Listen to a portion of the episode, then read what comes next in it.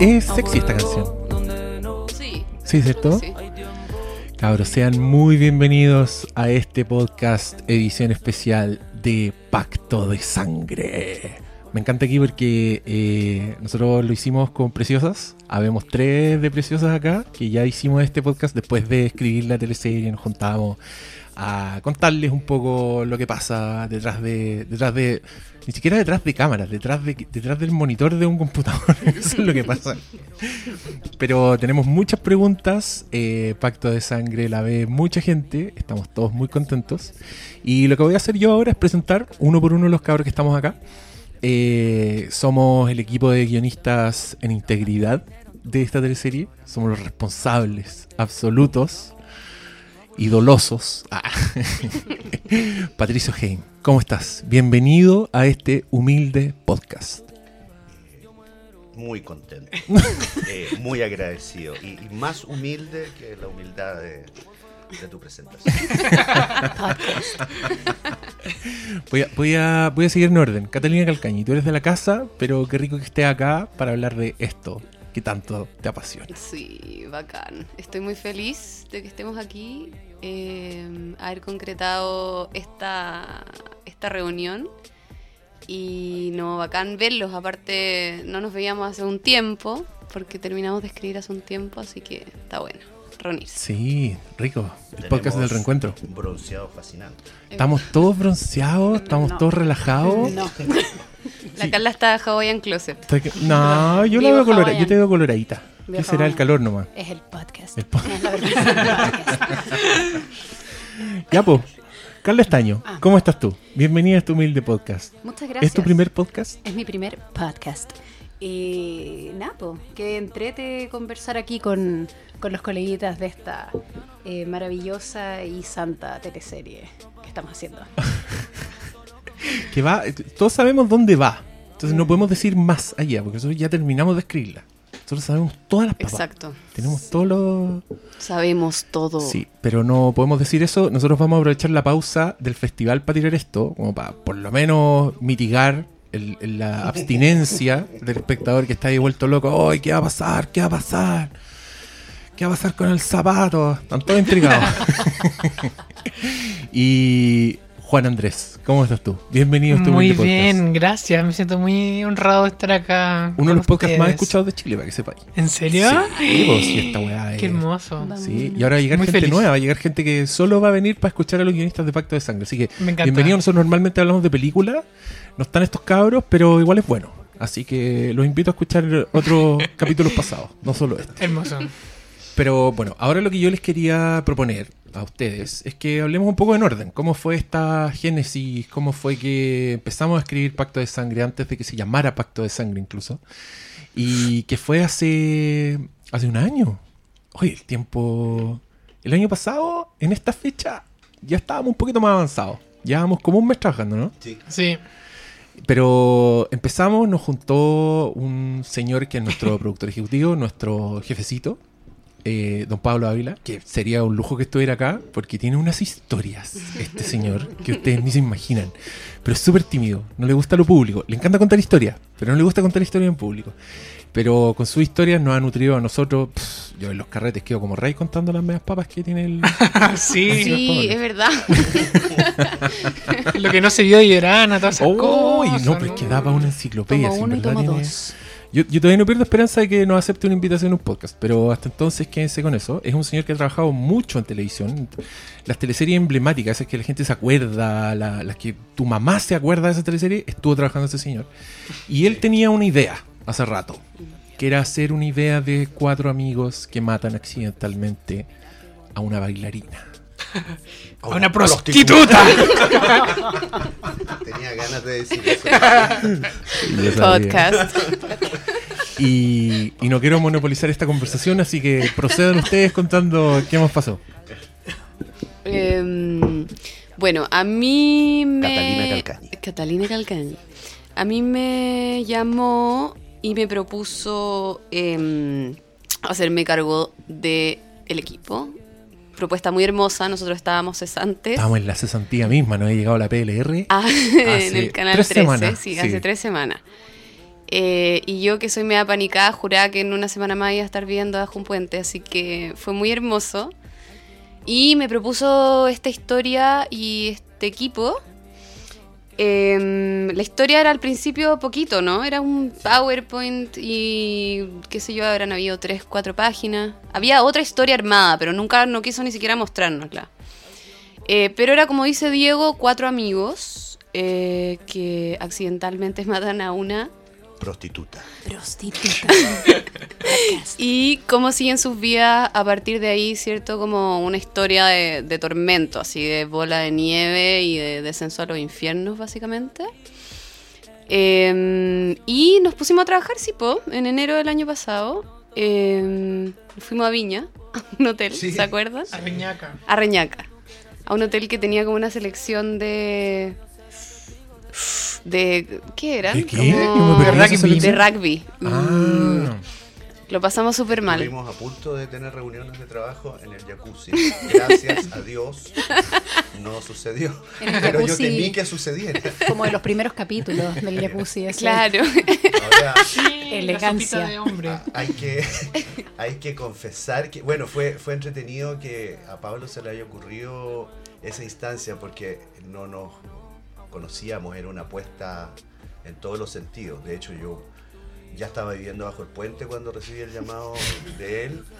Y Te habías adelantado una sal- semana. Salí de, claro, de mi sucucho de cartones y me dice el otro lado del teléfono, hola, te habla Pablo Ávila. Y yo con mi peor voz que Pablo Ávila. Silencio. Pablo Ávila, el productor. Ah, sí, sí, sí, sí, creo que te ubico. Entonces, no fue el mejor comienzo, evidentemente. Y bueno, habíamos salido todos despedidos de Canal 13, entonces también para el que nos estaba contratando, me imagino que no era tampoco el sí. Dream Team. Igual, yo, re- yo reconozco que hubo momentos en que pensé que esto era una joda para Tinelli. Yo que también. no iban a decir, ah, es mentira, ja, cesante culiado, chao, y Sí. no iban a cortar. ¿Cuál? 28 de diciembre y de los inocentes. Sí, o sea, porque pasar, claro, de cesantes a tener unas jornadas de trabajo en un hotel, en Reñaca. entonces- sí, yo pensé que podíamos estar siendo víctimas de algún tipo de, de estafa El hecho es que fue, fue bueno que fuera así porque nos conocimos ahí y yo creo que mm, compartimos la sensación de que el planteamiento de esa historia en el momento que sucedió no fue algo fácil de asimilar para nosotros. Eh, de hecho, habíamos equipos trabajando conjuntos y el productor eh, hacía una ronda, ¿no es cierto? Iba pasando a ver cómo estábamos y cada vez que entraba a la oficina nosotros estábamos viendo tele. Sí. Porque estábamos- Viendo referentes. nosotros estábamos viendo reciente. Porque estábamos, fue complejo, ¿no? Porque- Tratando de agarrar por algún lado esta historia, pues Sí, si era... una coyuntura. eh. Un, po- un poco para contarles a, lo- a los auditores la, la metodología del- de las teleseries, de los proyectos dramáticos, por lo menos en las que me ha tocado a mí, nunca ha sido así. Nunca es como, ya, tengo esta idea, echémosle para adelante al tiro. Siempre es un proceso más largo, donde la idea se nutre, muta mucho, Mm. pero este señor productor quería, tenía muy claro lo que él quería, lo cual para nosotros fue un viento fresco de novedad después de estar ahí con, la, con Catalina Calcañi pudriéndonos Debajo en una sala presentando 18 Ah, proyectos en un año. Sí. Em, entonces, que, le, que le- como su ímpetu a nosotros nos daba un poco de miedo y por eso nos pusimos a ver películas, porque lo primero que dijimos eh, fue como, oye, hay varias películas que se tratan de cosas parecidas, de encubrir muertos y todo, Mm. veamos thriller, nutrámonos. Nu- nu- ¿Existe? ¿Nutrámonos? Sí, Creo que ¿Nutrirnos? sí. Me sonó feo, Nutramos. pero bueno. Nutriámonos. Aquí se nota que estamos tan lidiando con escritores, po, weón. Sí, el vocabulario está, pero. Y, y de a poco empezaron, claro, empezamos a integrar cosas, dónde debería empezar, cómo deberían ser las personalidades. Unos pimponeos que se imaginarán fueron bastante eh, álgidos. Y, y- y donde el único que tenía más o menos claro cómo iba a ser la cosa era él. Mm. Porque también nos pasó eso mucho, como quizás la historia debe irse para acá, quizás este personaje debiera ser así. Pero no, Pablo tenía muy claro cómo tenía que ser, qué es lo que quería de estos personajes. Y nos fue guiando, Lo, básicamente. lo defendió con buenos argumentos porque propusimos, yo creo que tenía, sentíamos un poco de miedo de contar la historia en Chile, hoy, a enero del año pasado, después de lo que ha pasado en Chile, después de lo que pasó en España, después de cuatro hombres que matan a una prostituta. Eh, eh, eh, la pregunta que si uno hace en teleseries, una de las de rigor, es cómo se va a identificar Exacto. la audiencia, el público con estos personajes. Y nuestra idea era los van a odiar. Yo llegué a proponer en un principio, y si fueran cuatro amigas, mejor por suerte que Pablo me, me miró nomás. Usted va a tener que despedir este Claro, ni siquiera te contestó. Ni siquiera me contestó. Son cuatro amigas hizo el weón, ¿no? que matan a un prostituto. Eh, bueno, pero eh, lo comentábamos, yo creo, porque mm, no fue fácil abordar la historia. Mm. Eh, teníamos esas primeras aprensiones de cómo iríamos a, a- a contar esta, esta historia y que funcionara.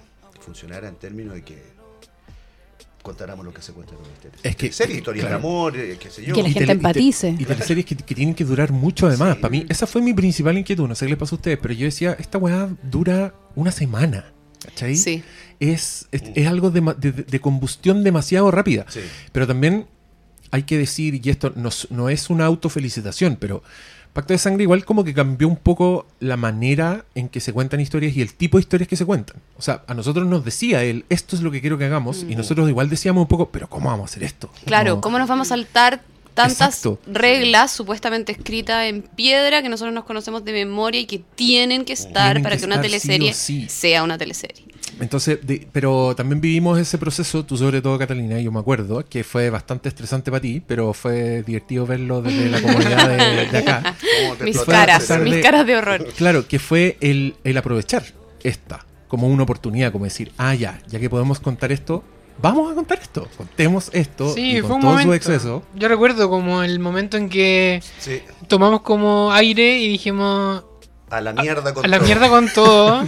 y ahí A salió como el concepto de aumentarse y decidimos como aumentarnos para que esto. Sí. Ese término, ¿no? Eso El fue una, fue una aumentarse. epifanía, creo Sí. que, porque estábamos complicados, porque intentábamos hacer lo usual, que es morigerar lo que estábamos contando, ir eh, quitándole, digamos, y en un momento tomamos así como una epifanía, conciencia de que había que ir cerdamente hacia el otro lado y adentrarse así sin ningún tipo de Sí. contemplaciones. Sí, después de una discusión difícil, yo me acuerdo de haber estado enojada. Yo, Sí. yo me, anécdota, estaba yo, tuve un accidente y me, y me quebré un hueso y estuve cinco Sí. semanas Una fuera del proceso. Y, y cuando volví, cinco semanas fueron. Y Ah, cuando volví estaba súper atrapada en mi cabeza, como que no sabía cómo contar esta historia de verdad. Y me acuerdo haber tenido una discusión muy álgida. Eh, en que yo estaba así, no, no, no, no, no, hasta que dije, bueno, entonces, en este tono, vamos a tener que saber contar esta teleserie como una teleserie aumentada, y tú, y Pato como, sí, de eso te estoy diciendo. Yo como, bueno, entonces en el capítulo 4 Trini se entera, y ustedes ya, y como, y ahí fue como, ah, bueno, ya, démosle.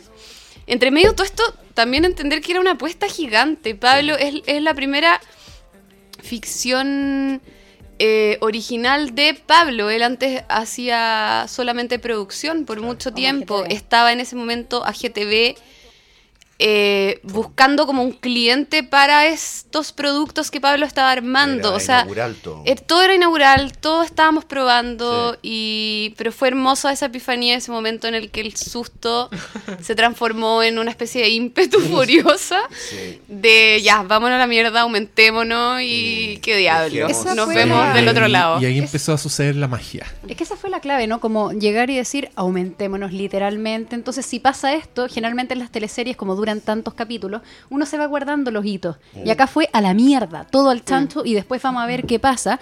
Y otra cosa que creo que es importante es eh, que en la mayoría de las teleseries la historia de amor tiene un papel súper importante. Y acá, si bien es importante la que hay eh, entre Pablo Macaya, Alberto Aravena, los personajes Gabriel Josefa, no es lo esencial. Estamos contando la historia de cuatro amigos que cometen muchas, eh, muchos errores toman malas decisiones y cómo se van desintegrando y ese arco de esos personajes. Entonces, por Sí. ahí también hay una manera de, de romper la narrativa que fue súper interesante. Sí, como que yo creo que ahí nosotros contestábamos tramposamente que la historia de amor era de los cuatro amigos. Claro. Pero saltando en el triángulo amoroso ahí. Sí. Sin momento de mirada, primera vista, nada. Nada. Sí, pues un montón de cosas que no- nosotros nos tuvimos que sacar, pero que para mí fue muy refrescante. Sí. El minuto en que yo podía llegar y tirar ideas que pertenecían más a un universo de series tipo Breaking Bad, tipo Fargo. Y, y que pasaban, que de hecho era el tipo de ideas que necesitábamos como para nutrir esta historia. Y, y yo también reconozco que por lo menos personalmente pasé de este como susto de, chucha, estamos haciendo una weá muy distinta, a ver que la weá se empezaba a parar y yo tenía como, hay hitos en mi mente, ponte todo el momento en que Pablo nos puso en su iPad el tema central, dijo, este va a ser el tema Ah, central. Sí. Y yo me acuerdo que todos dijimos, él y- "Oh, y. Sí, ahí. esta weá. Carne de gallina. Sí, está- y, y bueno, el casting también cuando nos empezaron a decir, este, este personaje va a ser él, porque también hay que contarle al- a los auditores que nosotros estamos a ciegas, así entre comillas, harto tiempo. O sea, los personajes conviven en nuestras cabezas, pero no tienen cara, no sabemos quién va a ser, no sabemos cómo va a hablar. Y por supuesto que te empiezan a decir nombres, puede que, puede que mm, Pablo Macaya sea uno de ellos, pero no sabemos cuál, ¿cachai? Meryl Entonces, Meryl Streep. Meryl Streep estuvo a punto de ser Elvia, pero al final no pudo. Con un problema de, de que Podcast. no domina bien el español todavía. Sí, pero Es para la más o menos Meryl igual. No pasó. Igual hay que esforzarse, encuentro yo. sí. Aprenderte tus líneas no es tan Sí, complicado. Marco se las aprende bien las líneas. Ah, mira tú. Y, pasan cosas muy, muy, muy mágicas que después se, empie- se empiezan a ver en la pantalla y, y- y es todo muy lindo, ¿no? Todo muy lindo. Dale. Sí, o sea, yo tengo como también la sensación de cómo cambió la percepción externa y, el- y eso hizo que, que como algo se relajara en el interior nuestro, al mío al menos. Como yo siento que, como dijo el Diego, como que partimos súper como en una apuesta, no sabíamos muy bien eh, qué iba a pasar con esto, en la primera ficción del Pablo. eh, y había como, yo sentía como todo en contra. Eh, uno leía los comentarios cuando se empezó a saber como de qué se trataba.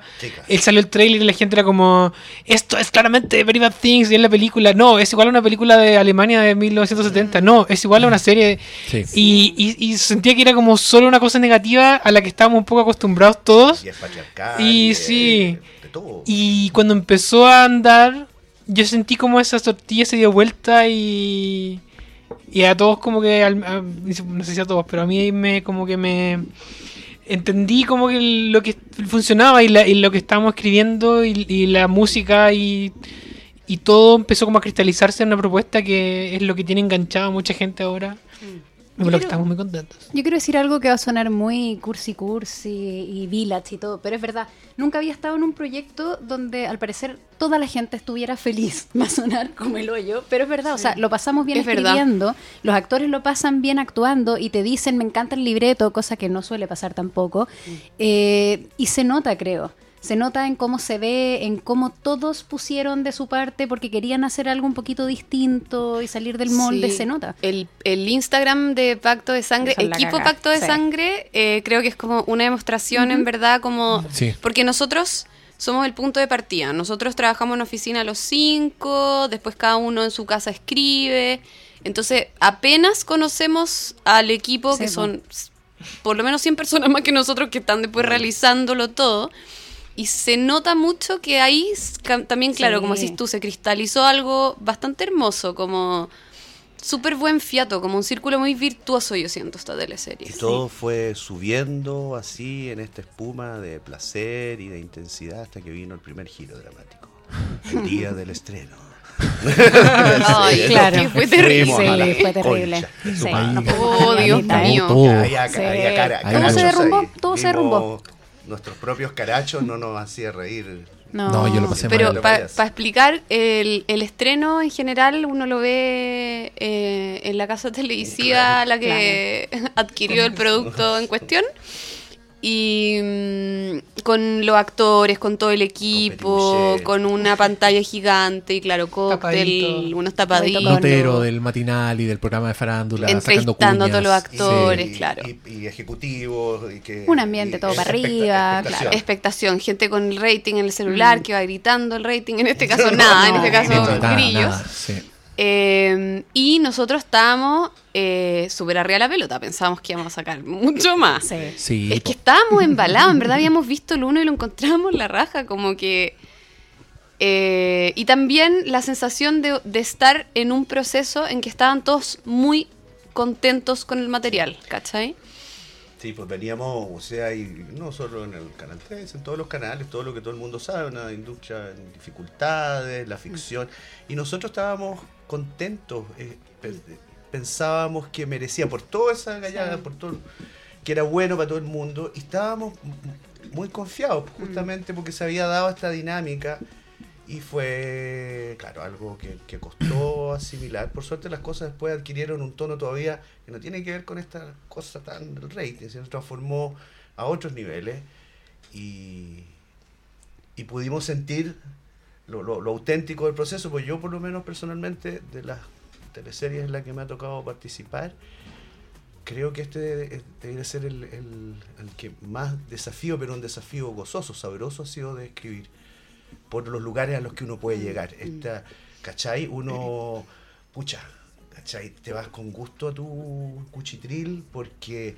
puedes de verdad profundizar, puedes llegar mucho más lejos, tienes los conflictos éticos, las cosas sucediendo ahí.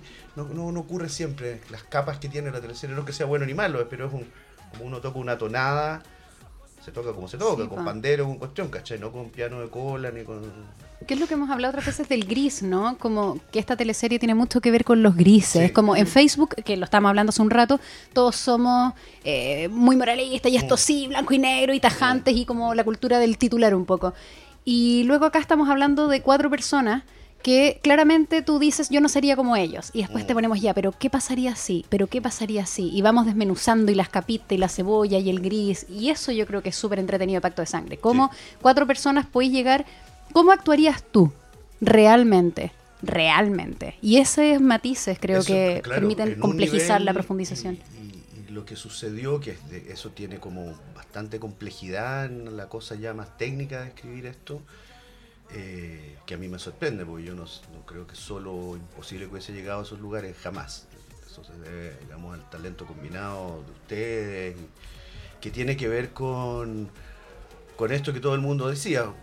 Cinco capítulos, bueno, se acabó esta teleserie, ¿qué me van a contar? ¿Cachai? Esto tiene que sucumbir pasado mañana, es imposible, porque estaba acostumbrado a una cosa. Entonces, eh, el, el efecto, la cantidad de sorpresas, de giros, de desvíos, de cosas que van ocurriendo justo con la, con la profundidad de, de los, de los temas, de las, de las incertidumbres a las que se ven enfrentados los personajes, es bien de, fue bien delicioso hacerlo. Las Mm. teleseries, escribir una teleserie cansa, pero esta tuvo para mí por lo menos mucho placer en el proceso. Para mí tiene una mezcla muy buena entre que es efectista, que tiene esta, esta narrativa de las series de hoy día que es giro, giro, golpe de efecto, o sea, que te mantiene la adicción, que te mantiene alerta, pero también tiene personajes complejos en los que uno puede bucear y esa mezcla es la buena, no es efecto por efecto, sino Mm. No. que también hay una mente rica de entender como la de Benjamín, otros personajes, esos arcos dramáticos que son bien profundos. Para mí esa mezcla ha sido exquisita para Y, eso para la, pa- pa la gente que nos escucha, saber que el, el proceso creativo donde estamos todos nosotros juntos y vamos viendo las posibilidades, imaginando todo, oye, se daban discusiones en que se invertía bastante más tiempo del que por cronómetro uno... Porque lo merecía y porque era entretenido, era apasionante. O sea, entramos en lugares de la- del alma humana, de la mente, Sí, que, que son inquietantes, pero son y perturbadores, Mm. pero interesantes. Entonces, Así Eh, bucear por las oscuridades del alma humana, Sí, sin susto, sin asco. y así fue conociendo uno a sus compañeros. Uh, la de Sí, de repente alguno levantaba la mano y decía, oye, y si. Y todos miramos para el lado y decíamos, sí. con esa, ah, con Con esa esa- carita. Con ese cerebro pensáis. ¿De cerebro pensáis darle eso a tu mamá? Claro. Heavy.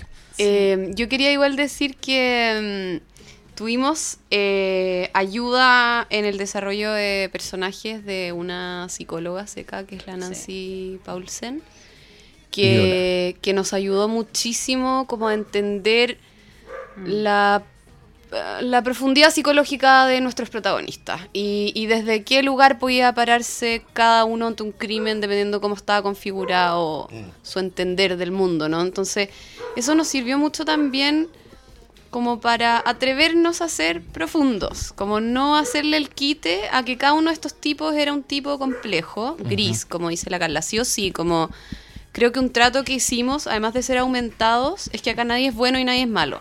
Esta teleserie no se trata de eso. Entonces, con esos como elementos y la ayuda de ella, pudimos de verdad, como decís tú, Pato, bucear. O sea, Sí, porque el hecho que hayan giros, que haya sorpresas y que haya cosas que son del orden como el, del efecto y todo, eh, esa asesoría y e- esa rigurosidad hace que las cosas por extremas que puedan parecer son plausibles. O sea, son cosas que están dentro de lo posible.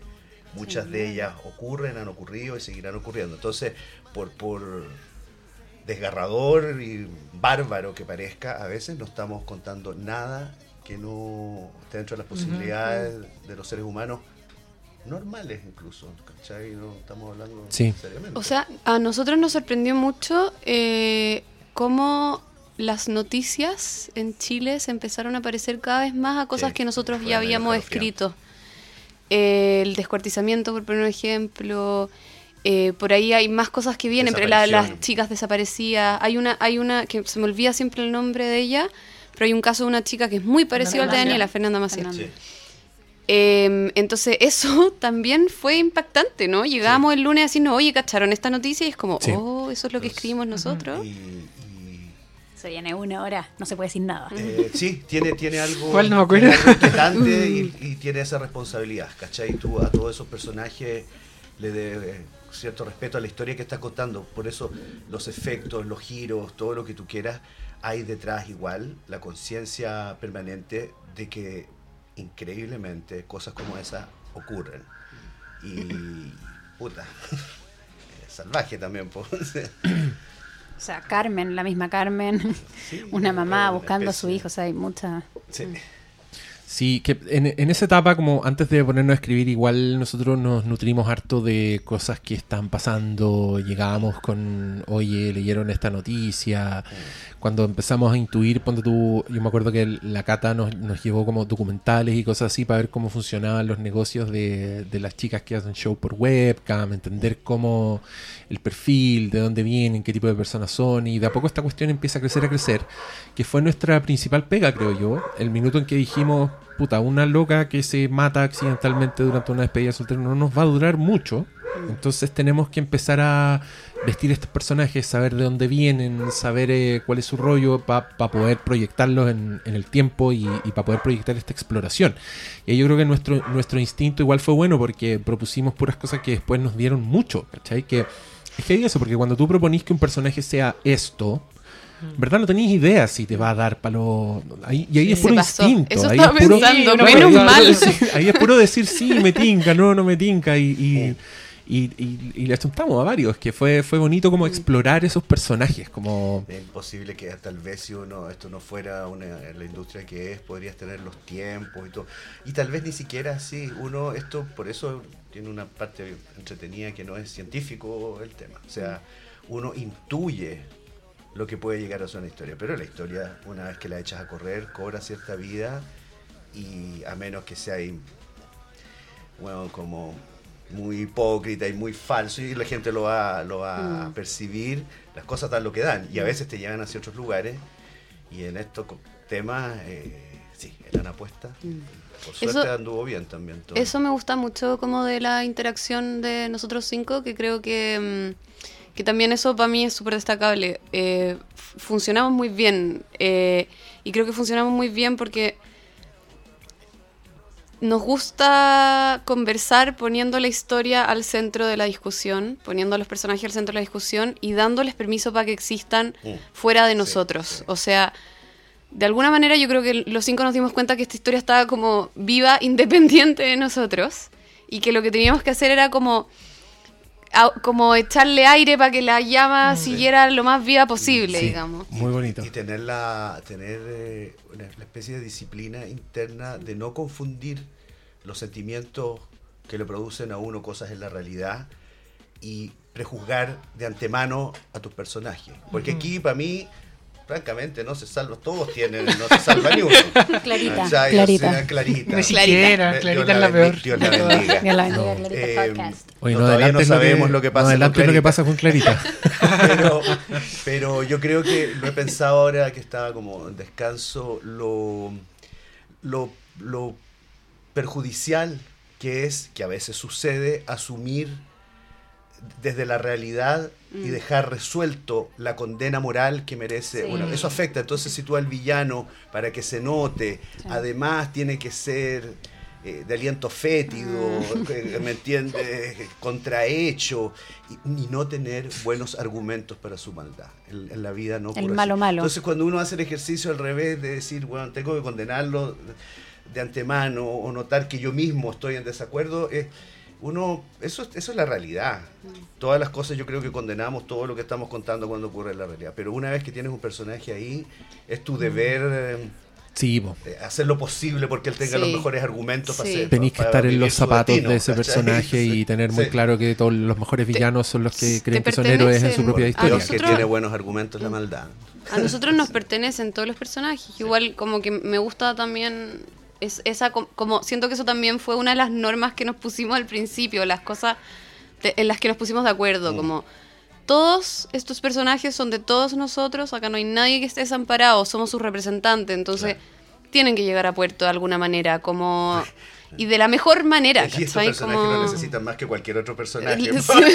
Necesitan Sí, po. cariño estos Necesitan tipos, francamente. cariño y Sí, porque- para que no Es- escribirlo- sus propias vidas. Y, y escribirlos de antro para afuera, finalmente. Sí, como, sí. ¿qué está sintiendo? Eso, Mm. Yo me acuerdo que cuando tú en las reuniones eran mucho, mucho se dice esto, como, ¿qué está sintiendo este personaje cuando está diciendo esto? ¿Por qué está diciendo esto? Mm. ¿De dónde viene? ¿Cachai? Más que un...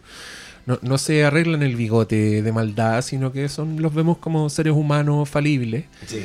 Y, y yo tengo esa teoría que la he puesto en práctica acá, eh, de que uno igual sigue a los personajes cuando a los personajes les pasan cosas malas, independiente de que ellos sean malos, Mm. ¿cachai? Como...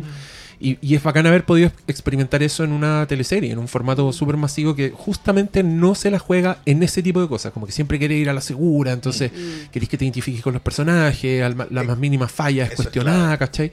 Acá nos dieron carta blanca para hacer personajes muy, muy grises, con, con muchos defectos que tuvo odiáis, que tenía unos tránsitos, que para mí es un gran, es un gran halago cuando la gente me dice, puta weón, odio a Marco, pero...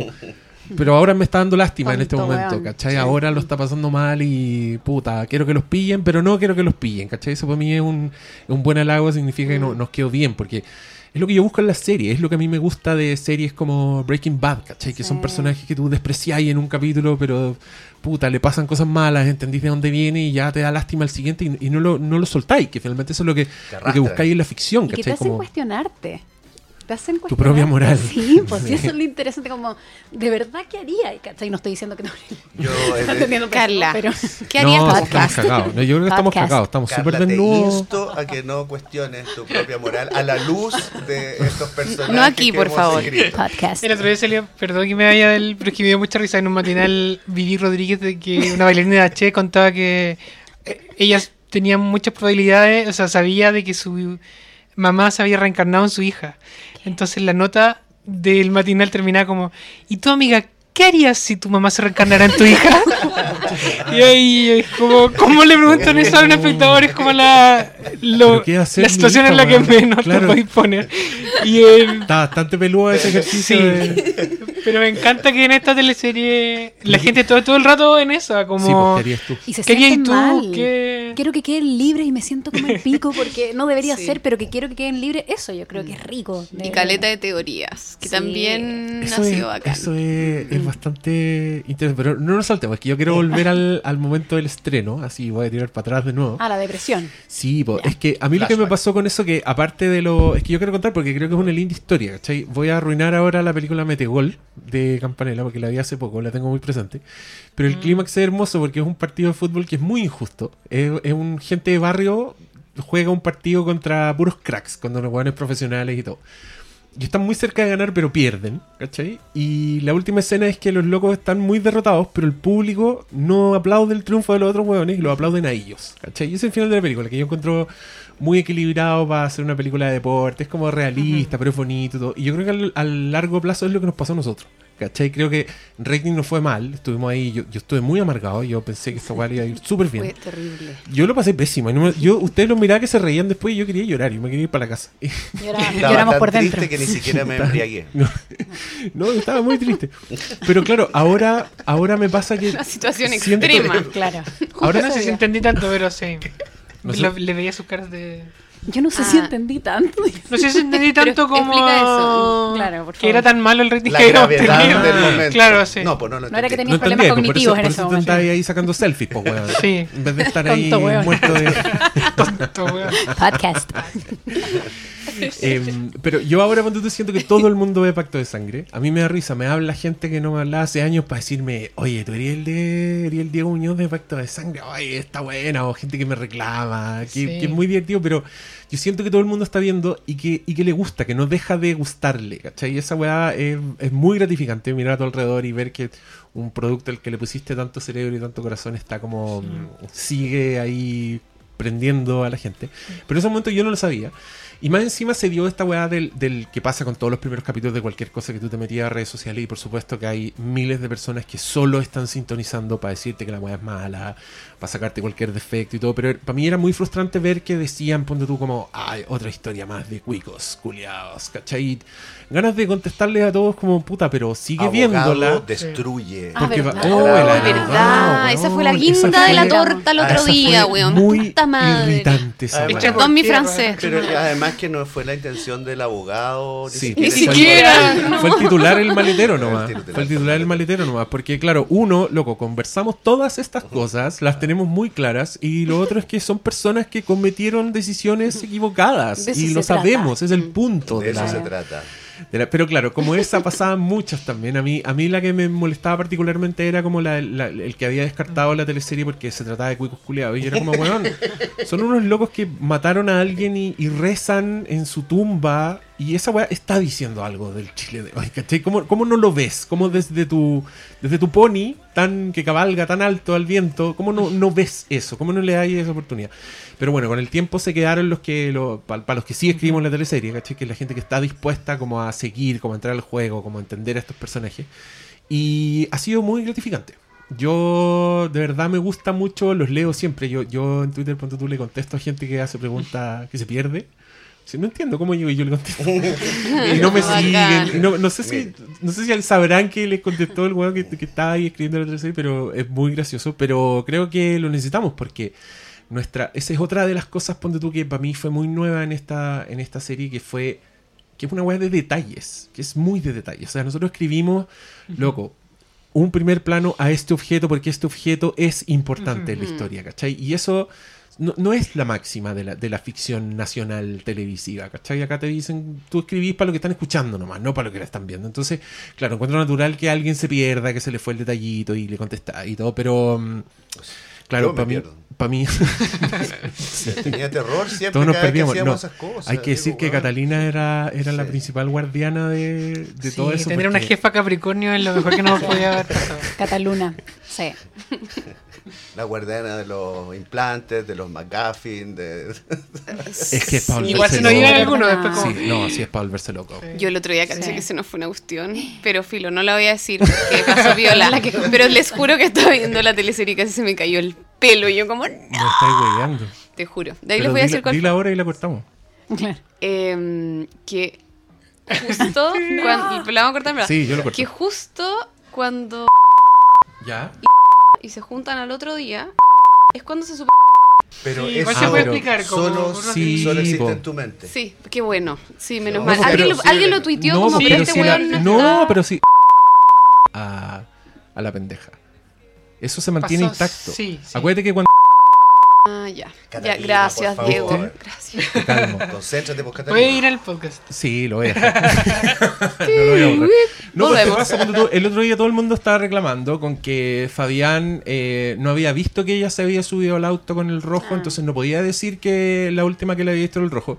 Y yo a todos les decía, no dijo eso, dijo que fue con el último que se atendió. Mm. Y es la tercera mina que desaparece, slash se muere después de haberse atendido con el rojo, ¿cachai? Por lo mismo, porque es una serie de detalles. Tampoco culpo a la gente porque se les pasan esos detallitos. Sí los culpo si se meten a Twitter a decir, ay, las guionistas son como el pico. Porque, loco, presta atención. Igual, lo gracioso de eso es que al mismo tiempo otros detalles que no son pensados y que son parte como de, De la producción eh, se empiezan a cobrar como las medallitas de los amigos Sí. eh, y lo parecido que era la, a la de Carmen en los primeros capítulos sí, sí, sí. que desarrolló como una serie de teorías gigante era como Hay un montón de Sí. decisiones, claro, que no son nuestras y es muy chistoso. Ahora, las preguntas que, que me llegaron por Twitter, hay varias que son todas arte, onda, se las voy a forwardear como, ¿por qué Este Maite siempre está en pijama? es como, la polera no rosada de Feliciano. Pero me encanta que siempre ¿Por esté en pijama en todo caso. Buenos pijamas, Maite. Sí, pues se creó el hábito de, de buscar eh, detalles significativos. Sí. Entonces de repente, ¡esa mochila! Sí. ¿Cuál mochila? Hay veces, como dijo Freud, que un puro es solo un puro. Hay veces que una mochila es solo una mochila. Pero entretenido. No, pero es que es bacán porque eso significa que el público igual está como recibiendo Sí. este producto tan, tan de detalles, ¿cachai? Porque te lo, lo están buscando los detalles y todo. A veces salen al chancho y me dan, ganas, me dan ganas de contestar igual como, mm, ponte tú, no sé, po, no voy a decir nada para no negar nada, para que no pierdan interés, pero veces dicen, traen unas relaciones que yo digo, loco, si eso pasa, sería un mundo realmente chico y me cargaría que pasara eso. Como, ¿por qué estáis proponiendo esa teoría? Pero ¿no te pasa que al revés hay otras que las leí y decís, "Ay, ¿por qué no se nos ocurrió? sí ¿Por qué no se nos ¿En ocurrió esto? No, a mí eso no me pasa. A mí sí, me, me pasa. Sí. Lo que yo mm, me, me ha sorprendido es que la manera de mirar televisión es súper activa en este caso. Sí. Entonces Uy. es un, es un casi como un juego. Entonces todas esas cosas de, de, de foros, de compartir, tienen que ver con, con una especie de juego online en el que vas adivinando. Eso es muy entretenido porque es una manera de, de mirar TV donde como contra lo que piensan algunos, las, las, las, las- la- las neuronas están haciendo sinapsis a toda velocidad, elaborando teorías, eh, argumentando. Eso es muy Y cacha que se ha generado una comunidad Mm. también. En Twitter como hay una cosa bonita que pasa como se- como nos leemos, no sé qué, como se saluda, como que ya hay varios que Como que pelean siempre los o mismos, sí, como se generan discusiones, como que ha- hay una comunidad de gente que la ve, no es como esparcido. Sí.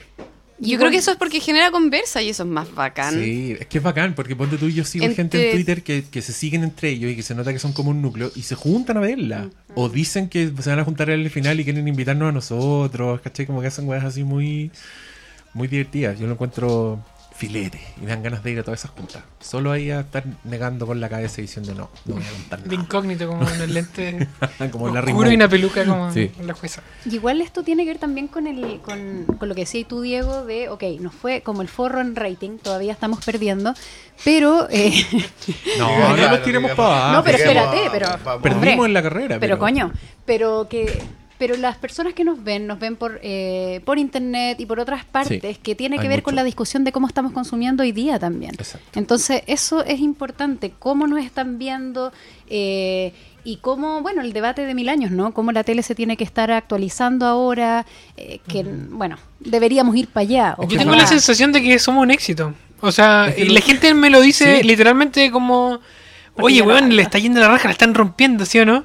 Y yo al, al principio era como en verdad no como En que igual el no. rating no sé y ahora como le digo sí en verdad sí como que fenómeno de culto como quieran llamarlo pero es la sensación de que de que hay seguidores fieles Sí. de que genera algo que nos generan todos los productos de ficción. Como, y eso es muy hermoso de, de- de ser parte de eso. Sí, eso es muy bonito y, hay- y claro, ya se están cuestionando todo porque ponte tú, esta teleserie le va muy bien en, en, las, en las plataformas on demand, Claro. en BTR, en DirecTV, que lo pueden ver después, y le va bien en el YouTube. ¿Cachai? Entonces ya están empezando a decir, oye, parece que el rating no es todo, que es bacán que suceda, porque ya ya mucho rato el rating como monopolizando la discusión de a qué le va bien, a qué le va mal y qué quiere ver el público, que es una weá muy poco fidedigna, creo yo. Pero está muy bacán que, que parta con, con esta querida teleserie, con nuestros personajes, que yo lo extraño, yo confieso, llevo como un mes sin escribir, sin acercarme a estos personajes y los extraño. Dan ganas de... Hagamos una segunda parte, propongámosla. Yo hablo con ellos. Ah, no. Yo que- sigo escribiendo escenas para mis Claro. de hecho, Benjamín está parado atrás tuyo. dale, dale. Me la va a comer. Y estoy escribiendo, la, estoy escribiendo la precuela. Vámonos. Deberíamos escribir la precuela, cuando eran niños ellos, Sí. y que sea un sitcom. O sea, la weá más tira para arriba que existe, así como todos los capítulos tiernos, todo. Amigos Ay, por siempre. Benjamín. Ahí escribimos- Así se llama. ¿eh? Así se, se llamaba originalmente Amigos por Siempre. podemos ver la lista de posibles nombres que mandamos en un momento. Siempre he ¿Quieres- tenido la duda si estaba Pacto de Sangre. sí, estaba. Sí, sí, está. Ah. Fue una de las nuestras, de hecho. Oye, tenemos, yo tengo muchas preguntas, así que si ustedes quieren, como preguntas del público, digo, si ustedes quieren decir algo más o nos lanzamos a contestar preguntas que nos puede llevar por distintos temas. Mm, yo creo que solo rematar como con que em, la después de la decepción inicial, Inicial de los números. y esta como explosión anti-rating que me parece hermosa, porque además es la forma en que nosotros Exacto. cinco y la mayoría de las personas con las que nosotros nos relacionamos Así es. consumimos ficción. Sí. Entonces, como eso siento que es un paso adelante importante. Em, nada, decir que terminamos como el proceso. es- Fue muy entretenido todo, fue muy entretenido pensar el final, pensar cómo ir cerrando cada trama, observar para dónde iba cada personaje. Yo a veces pienso como, pucha, me hubiera gustado tener un poco más de tiempo para proyectar, a lo mejor, pero, pero siento que como que llegamos a, a unos viajes, a unos arcos que fueron exquisitos de contar y como por lo menos yo quedé muy contenta de principio a fin con la teleserie. No sé si se sabe, la- las teleseries, mm, nosotros escribíamos tres capítulos a la semana, no sé si se tiene esa información. Obviamente nos gustaría siempre tener más tiempo para Sí. profundizar mucho más y todo, pero hay que escribir como cuánto, 150 páginas a la semana. No, es bueno, es bueno quiz- quizás hacer una repasada de eso porque Sí. quizás el público no lo sabe, pero claro, nosotros escribimos tres capítulos a la semana, a veces nos tocaron cuatro, Sí. eh, pero fueron las menos porque este- est- esta pasada estuvo muy bien organizada, funcionó un poco como relojito suizo, gracias a nuestros jefecitos y a Catalina. No le estoy haciendo la pata porque ya no es mi jefa, eso, eso quiero que lo sepan. Eh, pero sí, gracias a ella funcionó muy bien, pero igual, tenía, tener que escribir tres capítulos en una semana es caleta, solo para que se hagan una idea. La, la serie que usted ve en Netflix, que tiene una temporada de 12 capítulos, Las que tienen harto. veces las que tienen- tienen ocho. claro, esa- la de 12 capítulos son 12 guionistas y escriben 12 capítulos en un año.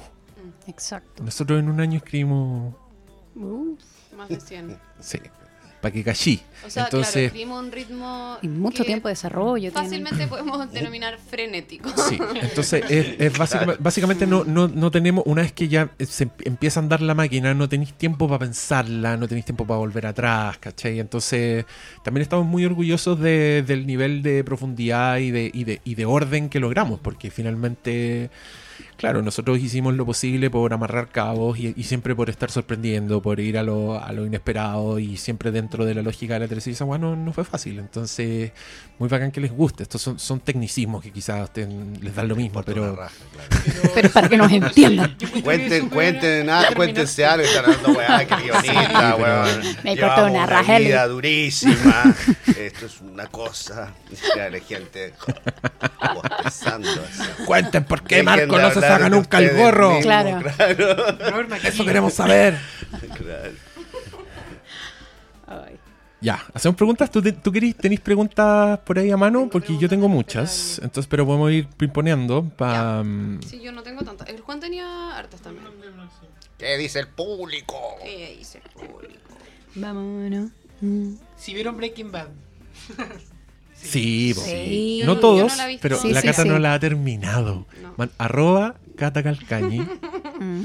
Huevela hasta que termine Breaking Bad, porque no puede ser que no haya terminado. Sí, pero- Espérame que... La vimos y conversamos en varias ocasiones de la serie. y- Sí, bastante mm, fundacional y yo no la vi. Ponían unos ejemplos como, ¿te acordáis cuando XX le dice a XY que no sé qué, y está en la weá y todo, sí, oh, esa weá es súper buena, hagamos eso, y yo, mm, no Pero sé bien, qué tal. habla, habla bien de ti. No todos en la vida son referentes. Ya, pregunta, ¿por qué Nina se fue de la casa? Yo no caché que se iba a la casa Nina. Yo me desayuné el otro día y esta vieja, ¿dónde? ¿Por qué? Bueno, en, ¿Por ver- qué, por qué le pasó? Yo no lo sé. ¿Por en verdad un back, es un backstory ¿Y que discutimos, pero que no... llegó? Eh, Nina se enamoró de un verdulero de Vitacura que se ponía con una camioneta a vender sandía y, y se ofreció irse con él y la Nina aceptó y no le quiso decir nada a sus jefes porque les tiene un poco de miedo. Ay, Entonces, ahí es donde llegó la infiltrada que puso Feliciano para que se vaya a la casa. O, o hay que cortar esta parte. una de las sandías en verdad era la cabeza. ¡Oh! ¡Oh! Ahí está. ya, po, Juan Andrés, déjate spoilear. Mira, el arroba tontos de tanta tele nos pregunta, cada uno diga su capítulo favorito y por qué.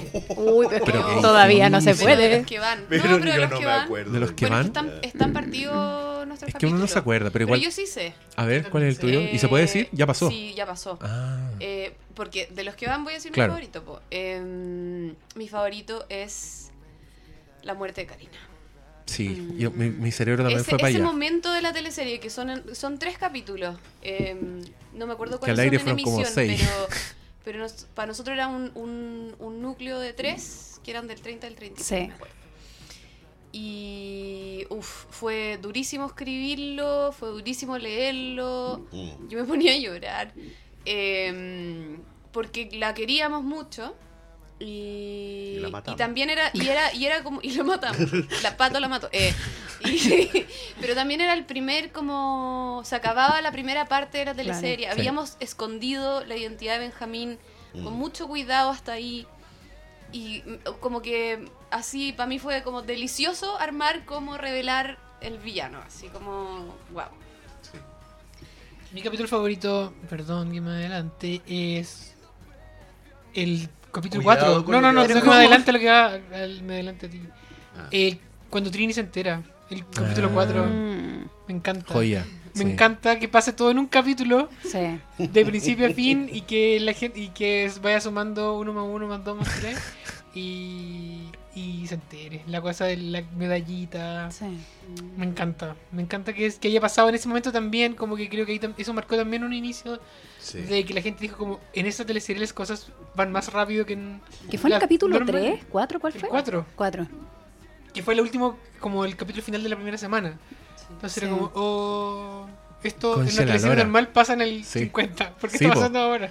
Sí, pues que es bacán, porque se establece, esto- esta va a ser la teleserie de los que, de que, de que las mujeres no cachan nada, básicamente, Sí, pero claro. no, no va a ser esa teleserie. Eh, ¿y ¿Ustedes tendrán...? No, yo lo lamento, pero yo tengo un certificado médico que padezco. Mis compañeros saben que ya presento síntomas de deterioro mental y recuerdo fragmentos. Eh, Podría, con- si me esfuerzo, recordar alguna escena. No me puedo comprometer un capítulo porque no sé, no se arma eso en mi cabeza. Sí. Tengo un wiper, lo, es- lo- lo confieso. Eh, últimamente vi, y ya no sé si es algo que está ocurriendo al aire, pero porque con otras personas voy viendo en, en YouTube, ¿cachai? Gente que partió después, por el, me, me fui al tema, pero boca a boca. Entonces te- empezaron a verla y van unos en el Sí. 30, otros en el 40. Entonces tuve, no sé si sucedió ahora por el problema que tengo, pero, lo- pero lo vi hace poco y me gustó mucho, que es otro, otro twist, eh, cuando Trinidad se entera de, de que está este señor en silla de ruedas y que Benjamín tiene esta realidad.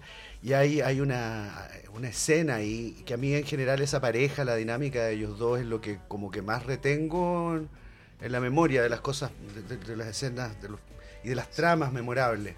Eh, cuando él da su razón, Mm, sí. de- y encontré que estaba tan bien pieza. actuado y que tenía ese- esa, esa exquisitez de que hay un de nuevo un vericueto del alma Sí. humana donde chuta dice, vuelve la cosa a complejizarse así que eso podría ser mi aporte gracias eh, me retiro buenas tardes Carlita.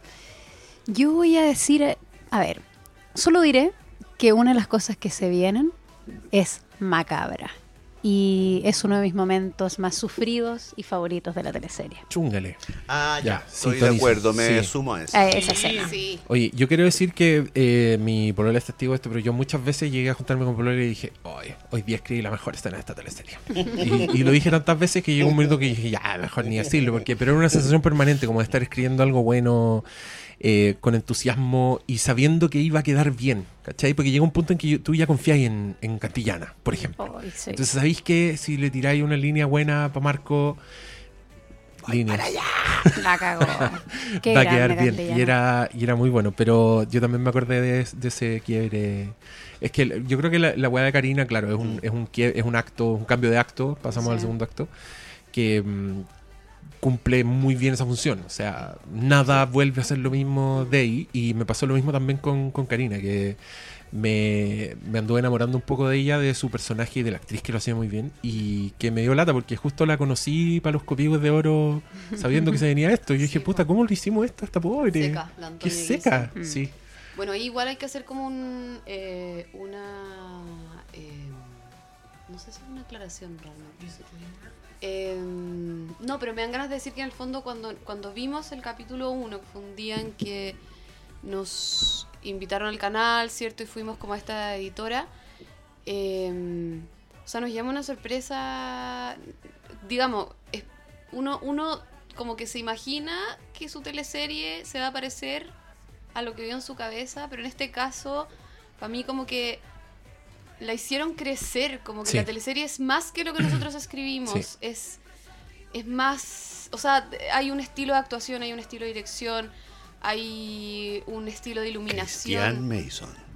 Que, que, Saludo a nuestro que- director. Sí, pues saludo a nuestro director que en verdad, o sea, que lo que decís tú, que es como uno ya escribe la escena como confiando en que va, en que podís, podís jugar a marcar un plano, por ejemplo, un primer plano de algo, a hacer un comentario para que el actor lo, lo recoja, que es porque confiáis que el capítulo está siendo leído por alguien que, que cuando tú decís árbol, entiende árbol, ¿cachai? Y eso igual es difícil de lograr y lo Sí, tuvimos, entonces... y, eh, y es medio inédito, en, por lo menos en, en mi vida laboral. Sí, A mí me- eso nos ha dicho, perdón, varias veces como que el- lo que está en pantalla es muy lo que escribimos nosotros, o sea, no hay escenas que se hayan ido a la basura y eso al parecer es bastante inédito Sí. en la historia de la televisión mundial.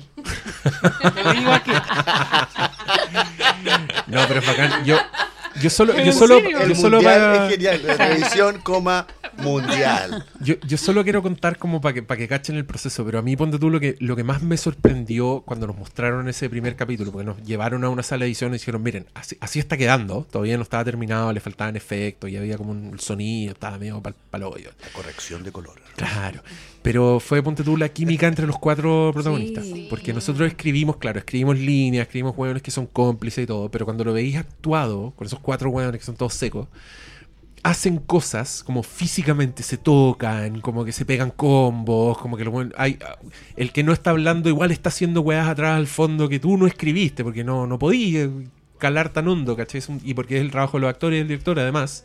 Pero a mí me sorprendió, yo dije, estos weones son, son amigos de toda la vida. Y lo estoy viendo, ¿cachai? Y fue, fue muy hermoso.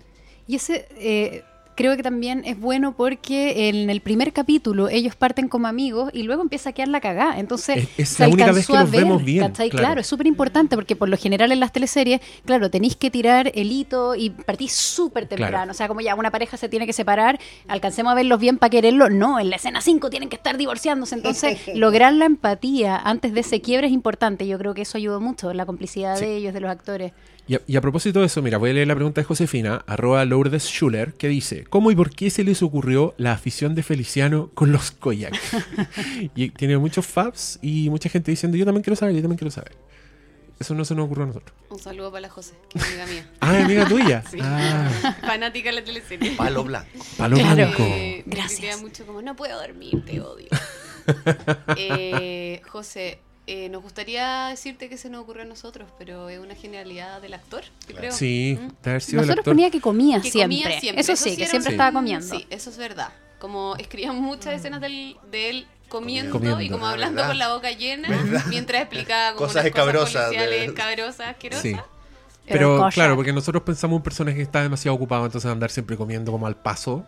Y, pero él agarró Koyaks y cosas Sí. así más de... Está Creo que está Feliciano. así como en la tradición histórica de alguno de los detectives. No sé si es el mismo Koyak. Koyak, po. Sí. Que que sí. no- todos decían que decían El pelado el Koyak. pelado Koyak. Pero el pelado Koyak comía Koyak. Mi cerebro está estallando. Sí. Yo creo que el Koyak se llama Koyak por Por el Por pelado Koyak, sí. Sí, pues Y no, y no por la calvicie, sino porque es más complejo ¿Qué que eso. Porque el Koyak o- el, el Mundial. Koyak. Podcast. Koyak o el pelado Koyak. Salgamos, por favor, de este atollado. Eh, y acá, em, Bernardita. Espera, que sí, miro el micrófono, no veo mi celular. Em, Bernardita K. Gats, que es arroba. eh, Bernardita G. Gats. Em, que tenía la pregunta que ya leí antes y además dice: las, cele- las célebres frases de Marco son parte del guion, sugerencias de actor o se trabajan entre ambos. Diego. ¿No? No, tú, dale tú. S- eh, esto fue como 50-50, yo creo. Sí. Eh, hay, hay actores que, bueno, en general, los textos de Pacto de Sangre están súper respetados por los actores. Eso es muy bacán. Es verdad. Pero eh, obviamente cada uno crea sus propios modismos, Mm. sus propios chistes, sus propias formas de decir las cosas. Y eh, somos profundos admiradores de Néstor Sí. Cantillana, Sí. que es brillante y que claro pues le dio le dio ahí mucho mucho maneri- sí. manerismos a Marco que son Y, Sí. y, y por lo menos en la, por lo menos en la gorro, escritura, bueno, y por, por- como por, por historia, como por backstory, Marco es el chistosito del grupo, el que tira la talla, era el, como el payaso del grupo, y eso sobrevive en los momentos terribles, que Sí. es toda la teleserie. Entonces siempre en las líneas divertidas, como que es él el que se tira como un, un- una frase muy graciosa, y yo me he encontrado riéndome, viendo la tele, como que de repente, guau, me mato de risa y digo, esta weá la improvisó él, Sí. genio. Sí. Y hay que hablar Y abro, el, y abro el guion global, y está bueno. en el guion. Y me sorprende mucho la intención que le pone porque te hace creer que fue improvisado, ¿cachai? Pero por lo mismo se hace in- in- in- indistinguible. Y a veces, ponte tú, yo lo estoy viendo como polola y se, y se ríe y me dice, esa weá, esa weá es tuya. Y yo en verdad no tengo idea. Puede que sí, puede que no. sí, uno ya no 50-50 sabe. A mí igual me probabilidades. pasa la veo y es como esto lo habremos escrito Y ese personaje es un ejemplo. La gente que, claro, Sí, lo po. podría odiar y lo odia, pero le encanta. Es un súper buen villano. Sí. Marco Cantillana lo ha hecho la raja. Súper buen villano, sí. Lo amamos mucho. Sí. Hagamos un tatuaje. Ya que se junte Sí, Tonto weón. Tonto weón así en lettering. tonto weón ya los cinco nos somos tonto, tonto weón. weón. Ahora vamos, Pero chao. tiene que verse, No, ya. en la intimidad, tiene que verse. Tiene Tiene que que estar en el cuello, Potita. Ah, ya en, el cuello, en la frente en la frente. Como una lágrima. una lágrima que Si lo miras de cerca, ese tonto weón. weón. Acá hay una como de metodología que dice cómo lo hacen para unir la historia. ¿Trabajan por separado o todos juntos escribiendo? Todos juntos. Rivera, 25. Todos juntos En escribiendo. un jacuzzi. Sabemos. de- Acá también nuestra querida guardiana jefa era muy seca porque no dejaba pasar nada de tiempo sin proyectar. Proyectar significa que nos juntamos y decimos qué va a pasar, pero como a pinceladas gruesas. Como aquí muere este personaje y acá este personaje descubre la verdad. Entonces, teniendo claro para dónde vamos, nos juntábamos toda la semana, íbamos armando el. Y apenas nos quedábamos sin tener algo para adelante, la Cata nos decía, ya, ahora tenemos que proyectar porque si no, vamos a llegar al borde del precipicio y nos vamos a sacar la chucha. Pero mm, es eso, po. Era siempre juntos. Nos separamos cuando está todo súper claro. Cuando, de hecho, nos separamos. No había cómo cagarla cuando nos separamos, porque teníamos muy claro todo lo que iba a pasar en. Pero. Es que ahí yo, mi, mi pensamiento es que mientras más eh, encima del proceso estemos todos, menos nos va a costar escribir.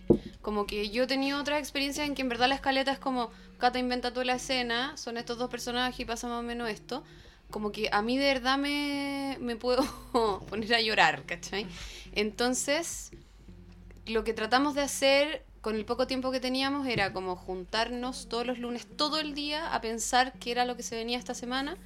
Y de ahí ya, dos partían escribiendo y otros dos se quedaban conmigo escaleteando. Y esos dos se turnaban por semana. Entonces nadie estaba bajo la historia. Estamos todos súper a caballo de la historia. y em, con, como con instrucciones, lo que nosotros llamamos escaleta, que es la estructura del capítulo, también bien detalladas, para que cada uno tuviera claro eh, cuál era el punto de la escena, por qué estaba puesta esa escena. De ahí Así cada es. uno dialoga em, como quiere, ¿no? Pero como que el arco de la escena era muy importante que lo tuviéramos todos claro y ahí entramos en las discusiones que contaba Pato, Sí. que en el fondo es como... Y, y también digo como, ¿por qué un personaje actúa como actúa? ¿Por qué Benjamín le diría esto a Trini? ¿Y cómo se lo diría? ¿Y en qué momento de la escena? ¿Y qué es lo que quiere lograr? ¿Y, y, y cómo le habla a su mujer para convencerla de esto? ¿Y por qué Trini aceptaría esto? ¿Y qué está haciendo? Como que de verdad nos deteníamos en entender el actuar. Entonces, claro, a la hora de llegar a escribir ya está bastante Sí. armado. Yo diría que es una paja mental exquisita, ese proceso. Es que es una paja, y es una paja mental muy exhaustiva. Sí, como que sí. yo me acuerdo que llegaba un punto en que no solo decíamos ya, aquí ella le dice la verdad, no. ¿Cómo le dice la verdad? Sí. ¿Qué le dice primero? ¿Qué le dice después? ¿Y qué le dice al final? Sí. ¿Cachai? Como ahí, y con eso, que te, te va como con una estructura así muy sólida, como con un, de manera metafórica, largo. como con un esqueleto, con un Mm. esqueleto firme que se para solo. Uno en soledad le ponía carnita encima y el esqueletito y, y ya se iba a parar igual porque ya el esqueleto estaba Sí, pulento. le, le permite a uno, es súper bueno, porque de verdad en esta, pero en otra teleserie también, las situaciones pueden llevar, no a infinitos, pero a muchos lugares distintos. Eh, ¿Cachai? Las cosas tienen consecuencias y las acciones tienen argumentos. eh, entonces, para que la historia tenga consistencia esta que escribimos y los conflictos que tienen los distintos personajes en sus distintas tramas, finalmente, de algún modo, estén conversando sobre unas ciertas bases comunes, sobre unos ciertos conflictos éticos, aunque uno tenga un problema de infidelidad, el otro acaba de matar a un coherencia. lo que sea, ¿cachai? Perdón por mi francés.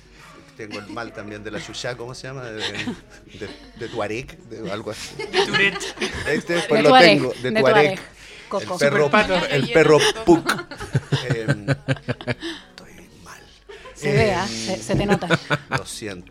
Vamos, Patricia, ¿Qué, tú puedes. qué tú puedes. estaba diciendo? Bueno, soltero otra vez ha sido para mí un, un placer de escribir.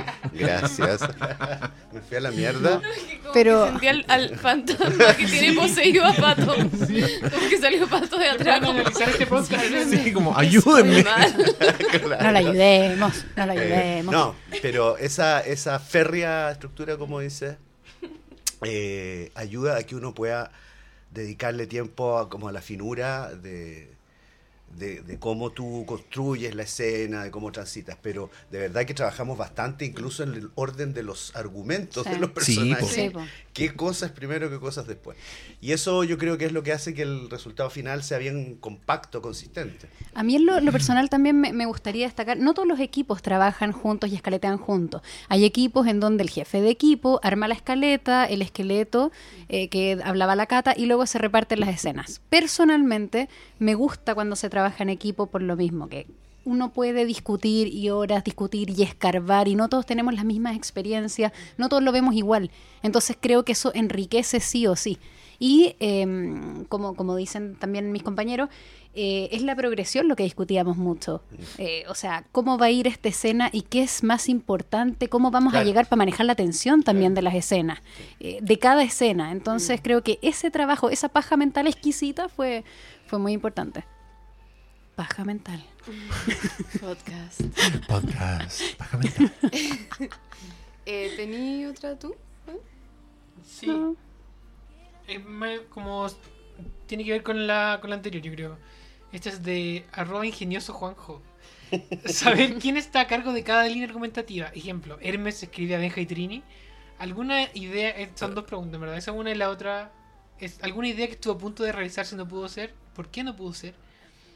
Un pregunta. Qué difícil. La primera, en verdad, al principio existió un poco como de de división en la en las líneas un poco, pero se borroneó rápidamente. Que son Sí. tres Sí. personajes Todos también. escriben Es- todo. Todos se van a Sí. mezclar. Eh, ahora naturalmente cada persona empatiza de alguna manera con más naturalidad con ciertos personajes y hay como una preferencia al momento, ¿cachai? Al momento de Sí. asignar las escenas, y, pero, pero no es algo, o sea, alguien también se enferma, de repente tienes que escribirle Sí, las po. escenas, o, o los números no calzan, todo el mundo tiene que escribir todo. Claro. Pero- Yo igual me acuerdo de en esta haberles preguntado mucho como al final Claro. del día como ya, ¿quién Sí. quiere quién quiere escribir qué? Y en general todos decíamos me da lo mismo, cualquiera. Sí. Lo que sí sucede es también que como de manera un tanto como espontánea o porque le toca escribir eh, más unas ciertas escenas, eh, cada quien se va convirtiendo en el guardián Mm. de las tramas de algunos personajes. Guardián en el sentido de que tienes más claro Sí. sus continuidades, entonces tú lo pones a destripar a alguien y dices, momentito, Mm. porque o sea, ca- ¿cachai? Si este viene de acá, le acaba de pasar esto, ah, mierda, ¿cachai?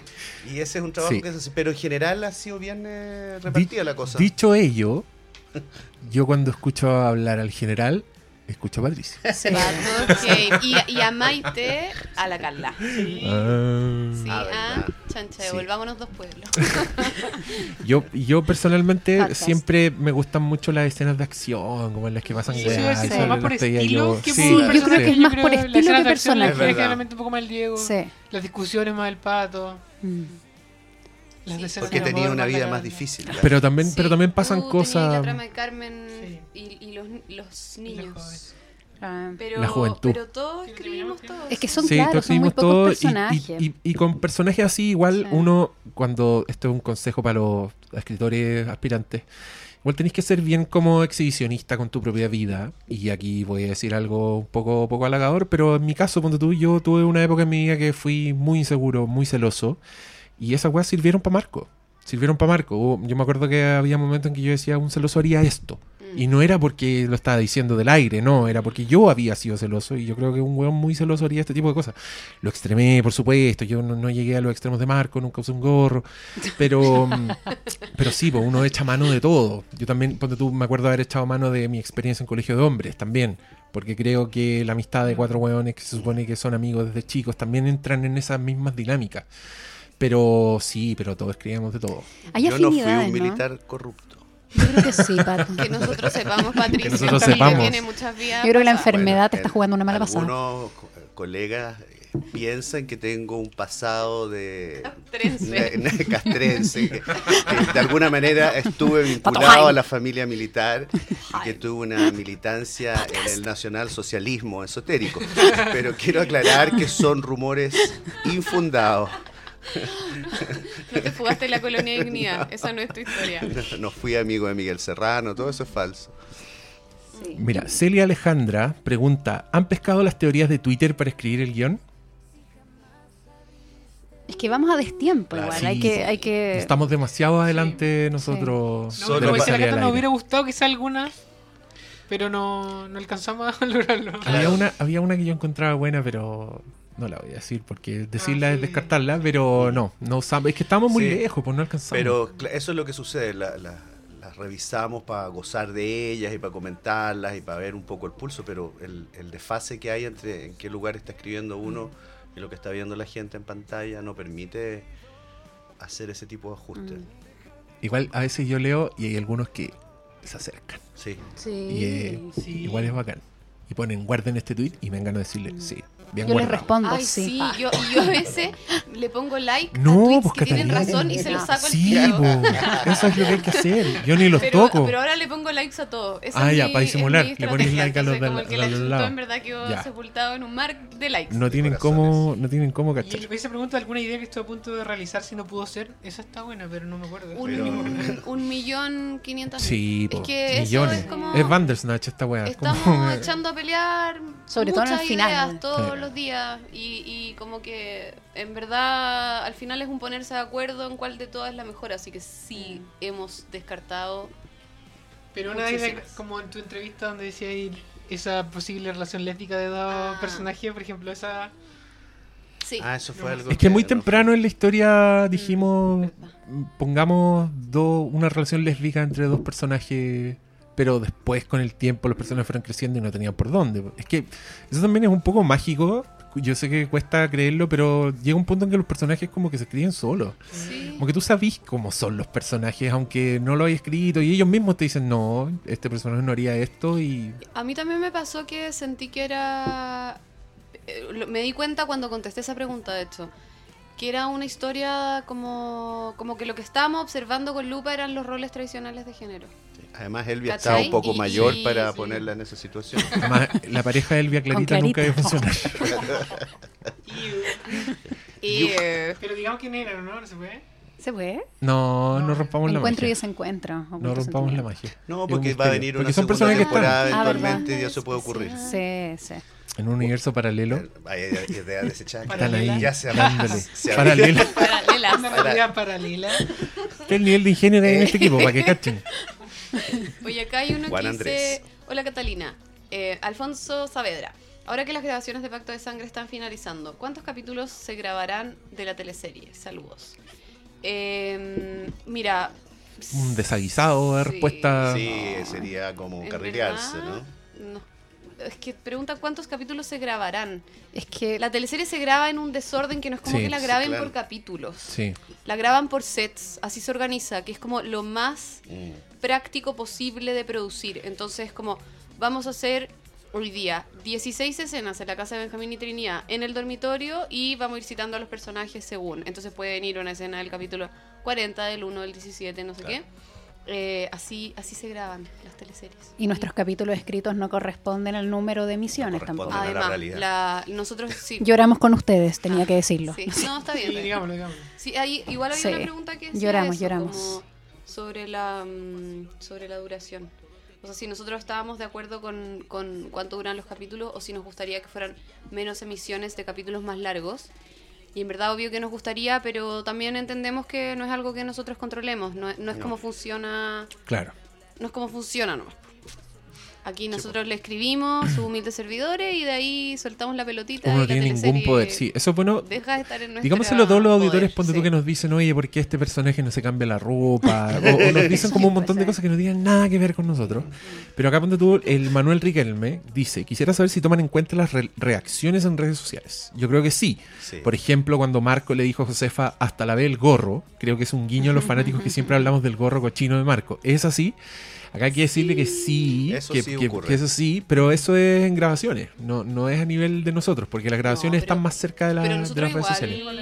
Si se puede Sí, pues que después, sí, pero es- creo que esa en particular fue súper inmediata y nosotros ya estábamos más adelante. Claro. Pero sí hubo cosas que, que pescamos, pero son más a largo plazo. O sea, algo que vimos en redes sociales va, va a aparecer 30 capítulos después, porque nosotros Sí, 30 pues. capítulos. Desfasado con todo. Si estuviéramos más cerca, pescaríamos mucho más. Si tiene que ver con Y el si desfase. estuviéramos más cerca, estaríamos más estresados que la chucha también. También.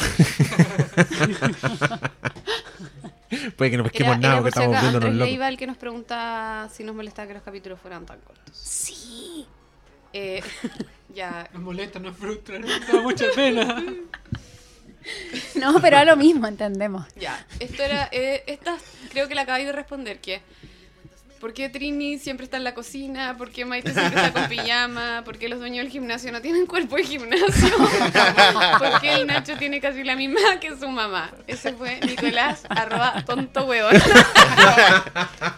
Lo de Yo encuentro que Raimundo tiene cuerpo de gimnasio brigio. O sea... Tiene ¿qué cuerpo de querí, ese weón, es como- Lo de Nacho está clarísimo porque se ha destruido desde los 10 años con drogas duras y dan- dándose la pala. Y Trini es una santa, Dios la bendiga, no, No, no, envejece. no envejece. Sí. No, y además que elegida. Trini, claro, se mueve en esos espacios. Y ¿no? los personajes están donde están porque no tienen otro lugar donde Sí. estar, porque no hay plata.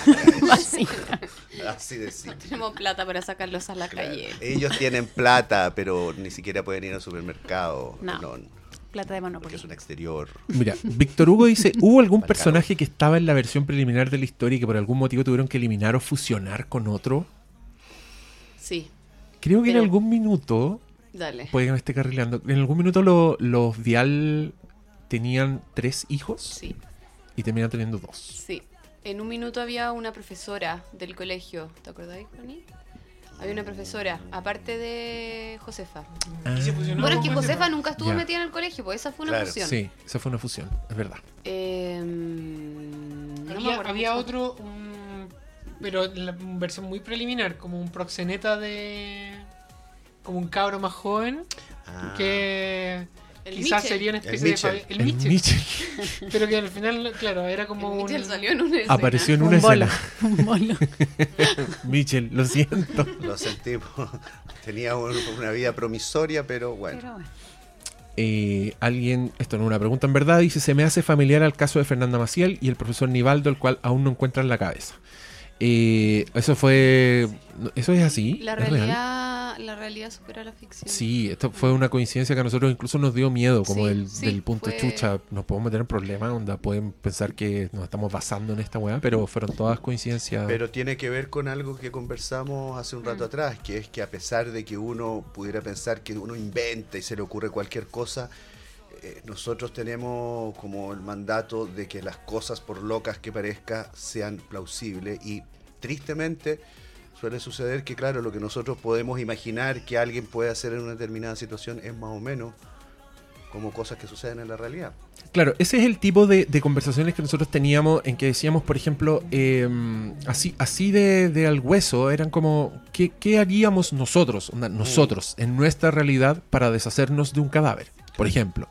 Y ahí fue que evitamos cosas como disolver en ácido, Claro. porque son weas que yo no podría disolver un cuerpo en ácido ni aquí en 20 Sí. años, ¿cachai? Que mucha gente reclamaba, decía, ay, ¿por qué no disolvieron el cuerpo en ácido? Teniendo un doctor ahí. Yo decía que incluso el doctor no podría disolver un cuerpo. La Pero bueno, venta de ácido está controlada. eran, eran ese tipo de cosas que nos hacían ir a lugares muy oscuros, Claro. pero que nos hacían tener los pies bien puestos sobre la tierra y que, puta, la chuntamos, pues, a cosas que sí hizo gente que tuvo que deshacerse de cuerpos, ¿cachai? Eh, ahí yo, yo estoy seguro que Lanzar estoy... el auto a un pantano. Ok, También, ¿dónde? claro, ¿dónde? El pantano. Pantano. ¿Por qué no tiraron el auto por un barranco? ¿Por dónde? ¿Por ¿A dónde? ¿A qué barranco irías tú? Antofagasta. Claro. Era chistoso como la cantidad de tiempo que ocupábamos en ese tipo de cosas. Como, pero ¿qué pasa con los huesos? Eso habla es que mal no de nosotros, quemar porque los huesos no sé qué. O sea, weón, yo, yo descubrí un montón de cosas haciendo sí, investigación. de Google son macabras. Sí. Yo estoy, o sea- yo estoy seguro que estamos flaqueados en el FBI en alguna parte Pero porque s- nuestra búsqueda eran cuánto dura un cuerpo después de muerto, Mm. enterrado, bla, bla, bla. Y- ¿De qué color son las manos de un cuerpo descompuesto? Luego de tres semanas está. después de tres semanas decapitado, puede. Se, se puede. Doctor, sí, porque estas cosas las consultamos doctor. Sí, pero Sí, po, claro, y- estuvo enterrado y después en un freezer. Y el doctor al otro lado. mm. Así que aprovechamos de contestar todas esas críticas. No quemaron el cuerpo porque quemar huesos es una hueá imposible y ni en los crematorios profesionales lo logran. Así que no es tan fácil. Si usted está planeando un asesinato, no lo base en todas las películas que ha visto porque, Porque es más difícil de lo que parece. Va a ir en cana. Y va a ir en cana. Ah, dale, dale. No, no, no. Ah, bueno. Hay una que es que ¿por qué decidieron matar así a Roberto? Ah, debiéramos Ya, contestar esa. Es que-. Es que hubo Diego. mucha gente que, que mira, eh, hubo mucha gente que se indignó con esa weá y le, y le cargó. Y mucha gente que, aquí yo me ofendí, dijo cosas como, ¿cómo tan flojos los guionistas hacer esto? Y a eso quiero decirle, bueno, estuve una tarde entera, concha tu madre, hablando de esa weá. Ese fue el único capítulo, yo quiero decir algo, ese fue el único capítulo que lo escaleteamos de nuevo. ¿Se acuerdan? Sí, que sí. Con la Sí. Carla y Pato estábamos armando la muerte de Roberto y la armamos completa y dijimos, esta cuestión no funciona, no funciona, no funciona, no funciona. Y cuando nos juntamos el lunes todos, lo armamos de nuevo. A mí me Sí. encanta en todo caso. No, a mí también. Eh, quiero defender esa decisión que mm, fue, yo creo que fue un momento de lucidez y de genio de la Catán que dijo, yo creo que este weón muera, muera, muera Por por, un acto azar, de Dios. muera por un acto de Dios. Y yo al principio salté y dije, ¿cómo, ¿cómo es esto posible? Y claro, su justificación es que en- es una teleserie donde, donde hay más muertes, donde va a haber más muertes. Y no nos vamos a repetir, nunca. Son una garantía, no va a haber muertes repetidas. Eh, queríamos algo no antes visto y queríamos algo a la altura del personaje también. Que Roberto era un estafador de poca monta que cae completamente por azar en esta historia y que, y que es un buen ruin. Que para mí el hecho de que muriera atragantado por estar fanfarroneando era perfectamente coherente con su historia. Y yo me empecé a acordar de weas del tipo, eh, no sé, por ejemplo, eh, Out of Sight, una película con George Clooney de Soderbergh, en que uno de los mafiosos más importantes, el weón va corriendo por la escalera y se tropieza y se dispara a sí mismo en la cabeza. Y es un momento en que, que hay para adentro completamente. Y, y son cosas que pasan. También en el universo de los Cohen son muy. Hay muertes azarosas, muertes por tontera, ¿cachai? Y, y lo más importante para mí en este caso, en esta muerte, es que es una muerte que no soluciona nada. ¿Cachai? Esto también va para mucha gente que nos dijo que era un Deus Ex Máquina, pero no es un Deus Ex Máquina, porque la gracia del Deus Ex Máquina es que te- le solucionan los problemas a los personajes. Pero no, hasta se los cagó más con esa muerte. Entonces, Empeora, Marco se convierte en sospechoso. O sí, sea, al revés. pues deja un Igual cagazo más o menos. El crédito al público, a- a- no todos percibimos igual. Igual es interesante que haya saltado Mm. y por eso, porque en un universo cerrado donde parece que todo ocurre en una maquinaria Mm. siniestra de decisiones de intenciones, lo casual es interesante que salte. Sí. ¿Cachai? Y por lo tanto, es verdad que hubo una discusión intensa entre nosotros al respecto Sí. porque como con los buenos ejemplos que das tú, es, es, un, es un delgado filo de la navaja ese tipo de decisiones como Mm. cuando entra el azar en un, en un universo tan cerrado donde todos son mecanismos. Porque es legítimo que ocurra, pero es de alto riesgo, ¿no? Eh, Pero yo concuerdo con Diego que que, no claro, rompa sí. El, el- Sí, eh, po. eh, la, la- la- la ficción, el, el pacto. verosímil, sí. digamos, claro. Si hubiese solucionado, yo creo que lo hubiéramos cagado. Pero como Sí. las cosas se complican, va por ahí, ¿no? Como esto que parecía ser una salvación para ese personaje Claro. en ese momento sigue vivo, pero se convierte en el principal sospechoso de Feliciano. O sea, tiro por la culata. ¿Estamos seguros de que Roberto está muerto? Qué troll. Vendiendo paltas, bailas de cobre. Oye, la, la prensa escucha nuestros podcasts. Después va a aparecer como guionista asegura que Roberto volverá. Soy feliz con Tengo tipo más preguntas. Eh, mis preguntas serían, ¿por qué Carmen no tiene tanto protagonismo? Perdón, Claudia Colibrí. ¿Por qué Carmen no tiene tanto protagonismo? Lo tendrá. La perfilaron en algún momento con Gabriel, la cabeza que tiene en el congelador. La cabeza la tiene en el congelador de Trini. ¿Por qué los diálogos de las chicas prostitutas son tan malos? No, pero ¿cómo? ¿Qué onda ese Porque nivel? Feliciano cuenta todo y termina como con un monito tapándose la boca. Eh, ya, ¿por qué Carmen no tiene tanto protagonismo y lo tendrá? Eh, bueno, esta es una teleserie coral en que Sí. se, se reparte bastante el protagonismo. Sí. Pero sí diría que en el tercer acto de la teleserie Claro. hay, hay, hay una subida de Carmen, sin, sin adelantar nada. Em, También hay un estado de Carmen, ahí también voy a defender Sí. yo porque me toca escribirla, Sí.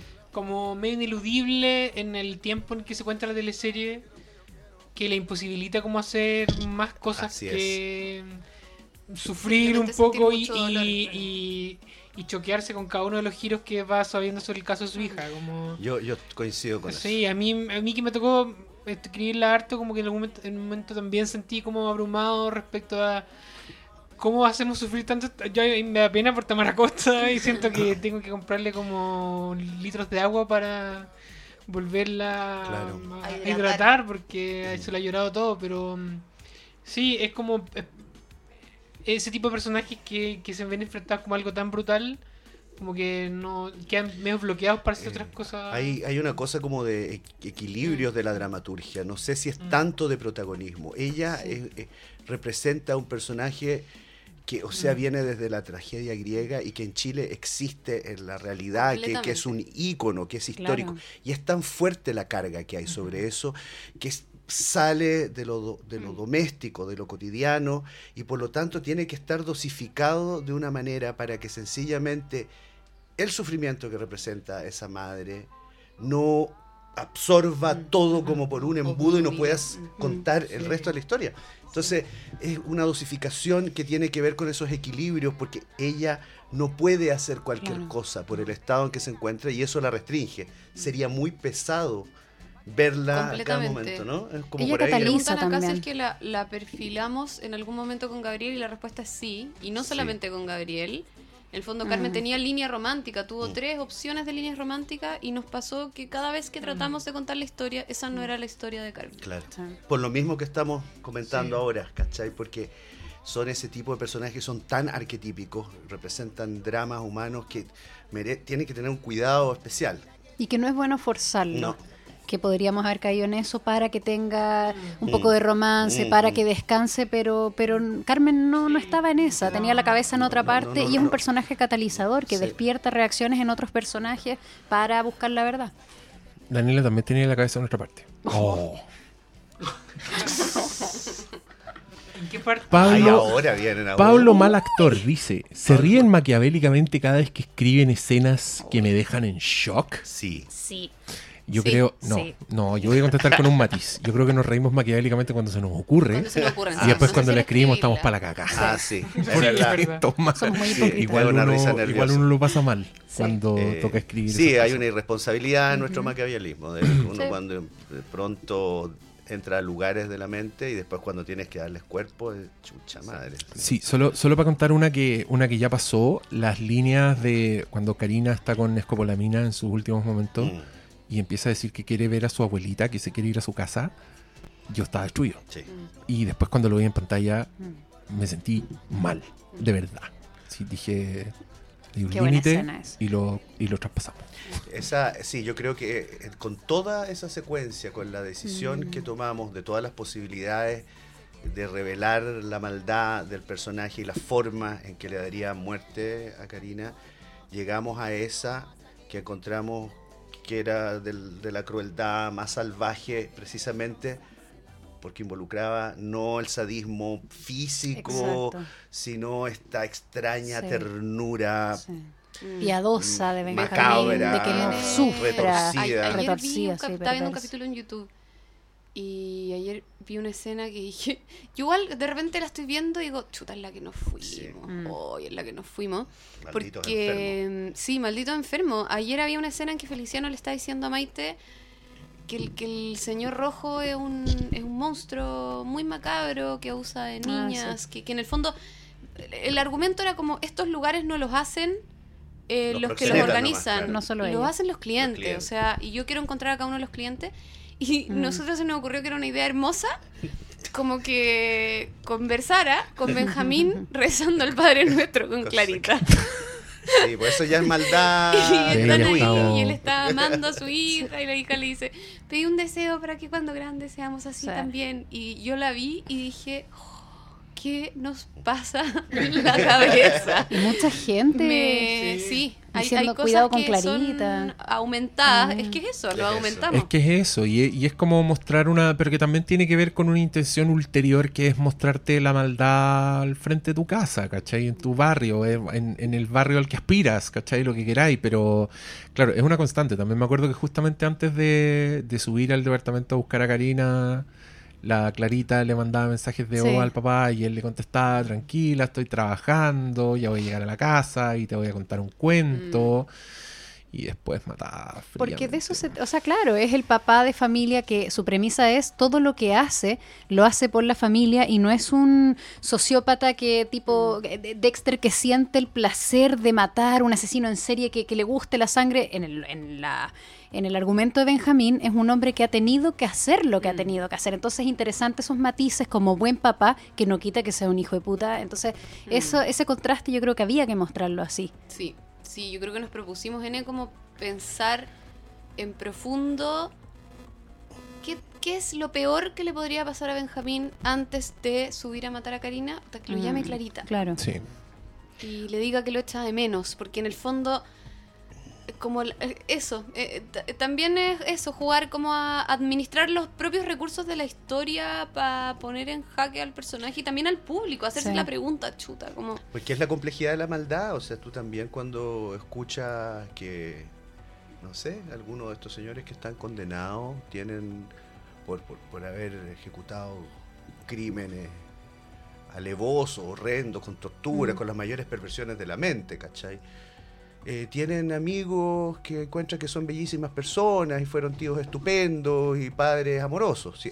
Entonces, Los grises que hablamos. Entonces, esta, es- esta manera en que también el alma humana está escindida Sí. parte, o sea, los malos no van de malos las 24 horas del día es. necesariamente. Exacto. Y eso eh, enriquece en la dramaturgia, en la literatura, en todos Sí. lados. O sea, Borges lo dijo, ¿no? O sea, los villanos no necesariamente están de acuerdo en- consigo mismo todo el tiempo, ni son, lo son 24/7. Completamente. Acá está eh, Anita Rojas. Dice cómo escogieron y configuraron a Benjamín como el asesino, que creo que es un poco lo que estamos conversando ahora. Y dice, ¿en qué personaje se basaron para crearlo? ¿Qué No personaje? sé si tenemos- No. Sí, no, bueno, no hay ¿saben como un qué? referente sí, directo. Sí vimos. eh, vimos el, el- unos programas de Spiniak. Ah, Estudiamos a sí. pedófilos. Sí. Pero, Sí. pero sabíamos que Benjamín no era No exactamente eso, Mm. pero nos interesó el perfil como para entender.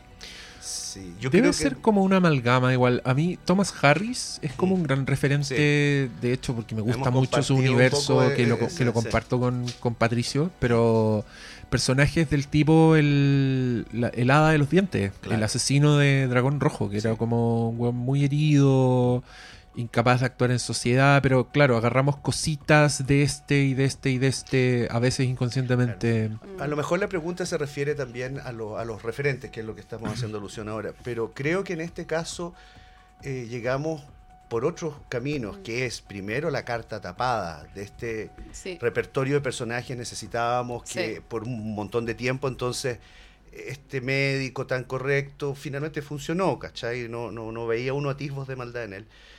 Y segundo, más bien fuimos a, a- a la asesoría directa con, ¿no es cierto? Esta psicóloga estupenda, Nancy. con la Nancy, para ver el, el perfil de una mente psicopática o criminal y ver qué tipo de mente es y cuál no, Sí. ¿cachai? Entonces yo creo que Sí. fue un fue más basado directamente en la, en- en En la maldad. en la maldad de la mente humana en, en- en En casos el- concretos. sí, en que- el que dirán Sí. los chilenos, N también, el doble sí. estándar, Sí. como este juego de, de una fachada intachable, ¿no? Este era Mm. como el perno, el, el sorbenja, le dicen Mm. Sí, los po. amigos. po. Claro. Imagínate. Y, claro, y en el fondo es como, ¿por qué toman tantas malas decisiones? Volvemos al tema Mm. del abogado y todo. ¿Por qué les preocupa perder? ¿Qué les preocupa perder? Su familia, su estatus. Por eso la cagan tanto. Entonces, si te llega a importar tanto eso, va a ir construyendo también un personaje a partir de ahí. ¿Qué es lo más importante para Benjamín? La familia y el que dirán, ese ese estatus, esa casa eh, con la rejita blanca que quiere mantener, ¿no? Trinidad podando las rositas. Es súper terrible, pero entonces más que basado en personajes icónicos de la ficción, está basado en la realidad chilena Sí. de alguna manera. Que, que también tiene que ver con lo que pregunta Belita29 en Instagram. Ella pregunta en quién Hola, se inspiraron para el papel de Trinidad. Se pasaron esta increíble ídola. Yo creo que es el mismo razonamiento. Es ver cómo es partir por esta esposa perfecta y hasta dónde está dispuesta a llegar por justamente por esa perfección, por mantener esa perfección o lo que ella el cree control. perfecto. Trinidad es como, sí, control y negación. Y es una es una un fruto de la aumentación, de la teoría del Sí, aumento. total. Eh, en ningún caso, en una otra ocas- habríamos ido lo lejos que fuimos Mm. con el personaje. Y era una apuesta, yo creo que igual hay que darle un mérito a otros eh, elementos, como encarnó ese personaje la Sí, actriz, o sí. qué sé yo, porque eh, era interesante, Es pero nadie pensó que el personaje iba a cobrar ese vuelo y, y la gente se iba a sentir Mm. tan, tan atraída. Es que ella es, Sucedió. es fascinante Mm. también. Ella yo, misma. Yo he leído mucho que existen muchas Trini. Mm. Como Sí. hay harto comentario. Mm.Í, yo conozco hartas Trini. Yo- y ella Qué ha hablado miedo. mucho de Skyler también como referente de Breaking Bad, que tiene, claro, la génesis se parece, pero la diferencia está en que Skyler no participa del todo y tiene esta cosa más ambigua. Trinidad es una freak del control, o sea, ella empieza a organizar a estos cuatro pelotudos básicamente y eh, organizar y gestar, o sea, la idea del chuzo y varias más son de ella. Entonces, Los mensajes. Sí. No, Trini es. Virginia de María también tiene un referente. Puta Juan, este Algo- sí que va a ser titular, weón. Nos cagaste. Tri- Se viene la ¿En qué demanda. está basada la? Es Virginia de María. Puta la wea. Saludos, Oye, Virginia. Insoft pregunta, ¿de dónde sacan tanta creatividad para dejarnos tan mal después de cada capítulo? Drogas, Mira, básicamente. Son Sí, litros orgía. y litros de café eh, y mucho mucho podcast de asesinos, mucha serie de Netflix, muchas películas Mucha noticia de la crónica roja. y mucha mucha pe, en verdad. Sí, mucho, li- mucho yo- estar yo ahí todo diría el día caso peleando. el- mucha literatura clásica Mm. también. Y mucho conversarte de- del equipo. Personalmente yo creo que este equipo está súper eh, parejo y no siempre pasa. Sí. que Se tenemos está formando Están medio alineados los orgía. se está planetas, formando sí. una orgía. Se ha formado una orgía. No, Coño, y- y no- reconozcamos. Y, y que no se las lleve pelar nuestra querida psicóloga Nancy, que también le encantan los asesinos y le encanta toda esa weá. Nos recomendó un libro que tú adquiriste. Sí. Que dejaste, ahí, y dejaste en la oficina ahí para consultas. Buenísimo el libro. ¿Cómo se llamaba? Recomendémoslo. Se te olvidó. se me olvidó. Ya, filo. Lo vamos a anotar en la Eso, descripción del, eso, bacán. del ¿Cómo Te lo capítulo. transformarse en psicópata? Pero se llama, por ejemplo. Claro. como. Psicópatas for, for Dummies. eh, Asesino en serie. Asesino en serie en Chile. Yo te lo mando. La raja. Ok. Corta. Mira, alguien pregunta, ¿Catalina tiene los ojos así de verdes en la vida real? Aún más. Azules. Son súper azules. Pero es, es la Vale Rod que estuvo, que estuvo Lola prácticamente. ¿no? Ah, es la Vale Sí. Rosa. Ay, Tiene la los amo. medio Mandó ojos. esa pregunta. Vale verdad. No, eh, una amiga que se llama Vale Rodríguez, entonces yo Se aprovecho pone la Vale de decirle sí. Vale Rod. Eh, y cada vez que digo, como estuve con mi amiga Vale dicen, produzco una reacción, "Ah". ¿cachai? Un besito para. Sí, Tenéis los medio ojos. Un wink wink. los medio ojos. Los medio ojos. Oye, este dice. eh, no puedo leer estos nombres.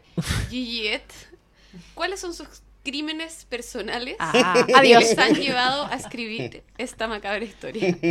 Como que nosotros somos criminales. Yo ¿Eso de chica quemé mi casa, maté tres de los cuatro gatos que tuve, pero tranquila.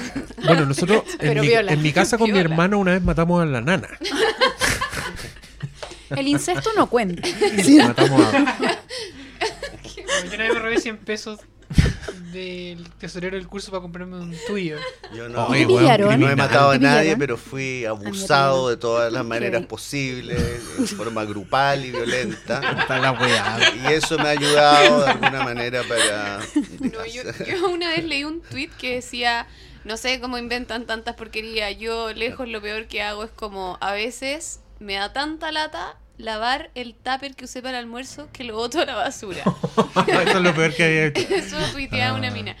Y yo, onda, lo retuiteé y dije como, a mí me pasa totalmente lo mismo, onda, en verdad, mis crímenes son demasiado pernos. O sea, mi crimen ponte tú más reciente fue que dejé una mamadera ahí de mi hija con leche y como es verano la weá a los 15 minutos está putrefacta y dije, no, esta weá no la voy a lavar, a la basura. Chao. Yo cuando chica era media piteadita, pero ahora me mejoré. Chica. No te Pero sí me mejoré, ¿Quién se me nota. imaginado? Sí, no es le escribí, por ejemplo, no, No, cuéntalo, cuéntalo. Sí, le escribí una, un Esta es la collage, igual era creativo, un collage, eh, y era bien pendeja, y le escribió un vecino, que ojalá no, no esté escuchando, una carta muy, muy porno, muy, muy porno, pero éramos muy chicos, ¿cachai? ¿Y Entonces, sabíais de lo que estabais hablando? o- sabía, pero el problema, no, vamos a ir a la mierda, que el, el- el vecino tenía retraso, y era como... No, ya basta, no, ya. Va cada vez mejor. Adelante. No, Tienes, por favor, sí. tienes toda mi atención. Puta la Y le escribí Parece porque... un cuento de Horacio Quiroga. Y yo estaba muy enojada porque mis papás no me habían contado de qué se trataba la sexualidad. Entonces a mí me había contado una amiga y en el colegio le dijeron, ¿y a quién le han hablado de sexualidad? Y mucha gente levantó la mano y yo no. Y me enojé y me dio tanta vergüenza. Ah, sigue, por favor. Después volvemos a la teleserie. No, por favor, termina. Bueno, después me preocupé de que cuando mis papás cerraran la puerta, yo así como que los hacía sentir mal, ¿cachai? Entonces empezaba a meter ruido para que supieran que yo estaba despierta y para que no pudieran follar, ¿cachai? Porque no me habían contado. Y después le escribí la carta a mi vecino y bueno, no sé, me obsesioné un poco. Un poco Sebastián. Bueno, esto, esto es casi para que la gente que nos escucha sepa la dinámica habitual de trabajo. Que habíamos quedado como los buenos tan buenos, tan normales, la nos ha regalado ahora infinitos momentos como este durante este año y por eso la amamos. Bueno, Yayi 182 Podcast. justo había mandado ¿Qué onda la mente, loco? Y eso es justo lo que estoy Ahí pensando tienen yo un ahora. ejemplo. Sí, No, sí es broma. No es Era pregunta, pero Acabo de demasiado inventar. secos, dice Valurs. Gracias, Ah, Valurs. Gracias. Yo tengo acá. Eh, ¿Dónde está narrando, escribiendo, confesando Gabriel Ah. al comienzo de este capítulo? De cada Esa capítulo. ha llegado de muchas formas Eh, esa pregunta. Esa es la respuesta. Claro. Esa es la respuesta. Eh, dos, ¿estarían de acuerdo de internacionalizar la serie en plataformas mundiales? Por supuesto que sí, Obvio, aquí Yo- estamos. Yo sueño verla en una versión mexicana de las 2 de la tarde donde Trini use un parche en el ojo. La raja. Sí, pero no depende de nosotros, pero sí. La respuesta es sí. ¿Por qué aparecen escenas de cámara de seguridad? ¿Será evidencia? Hashtag. Mm. Miau. Hashtag miau. Miau. Pastel de choclo. Le- bueno, hay mucha gente que felicita. Eh, Pía Gatica se inspiró en la teleserie en algún caso real. La verdad es que no, pero salvo nuestras investigaciones de crímenes y cosas así, pero ninguno muy puntual. Eh, Paulita Pájara va a ser muy larga la teleserie. El tiempo es relativo. Ustedes díganos. Claro. Eh, Dinos tú cuánto Denis Zuleta, ¿puedo trabajar en una teleserie? Con signos de exclamación.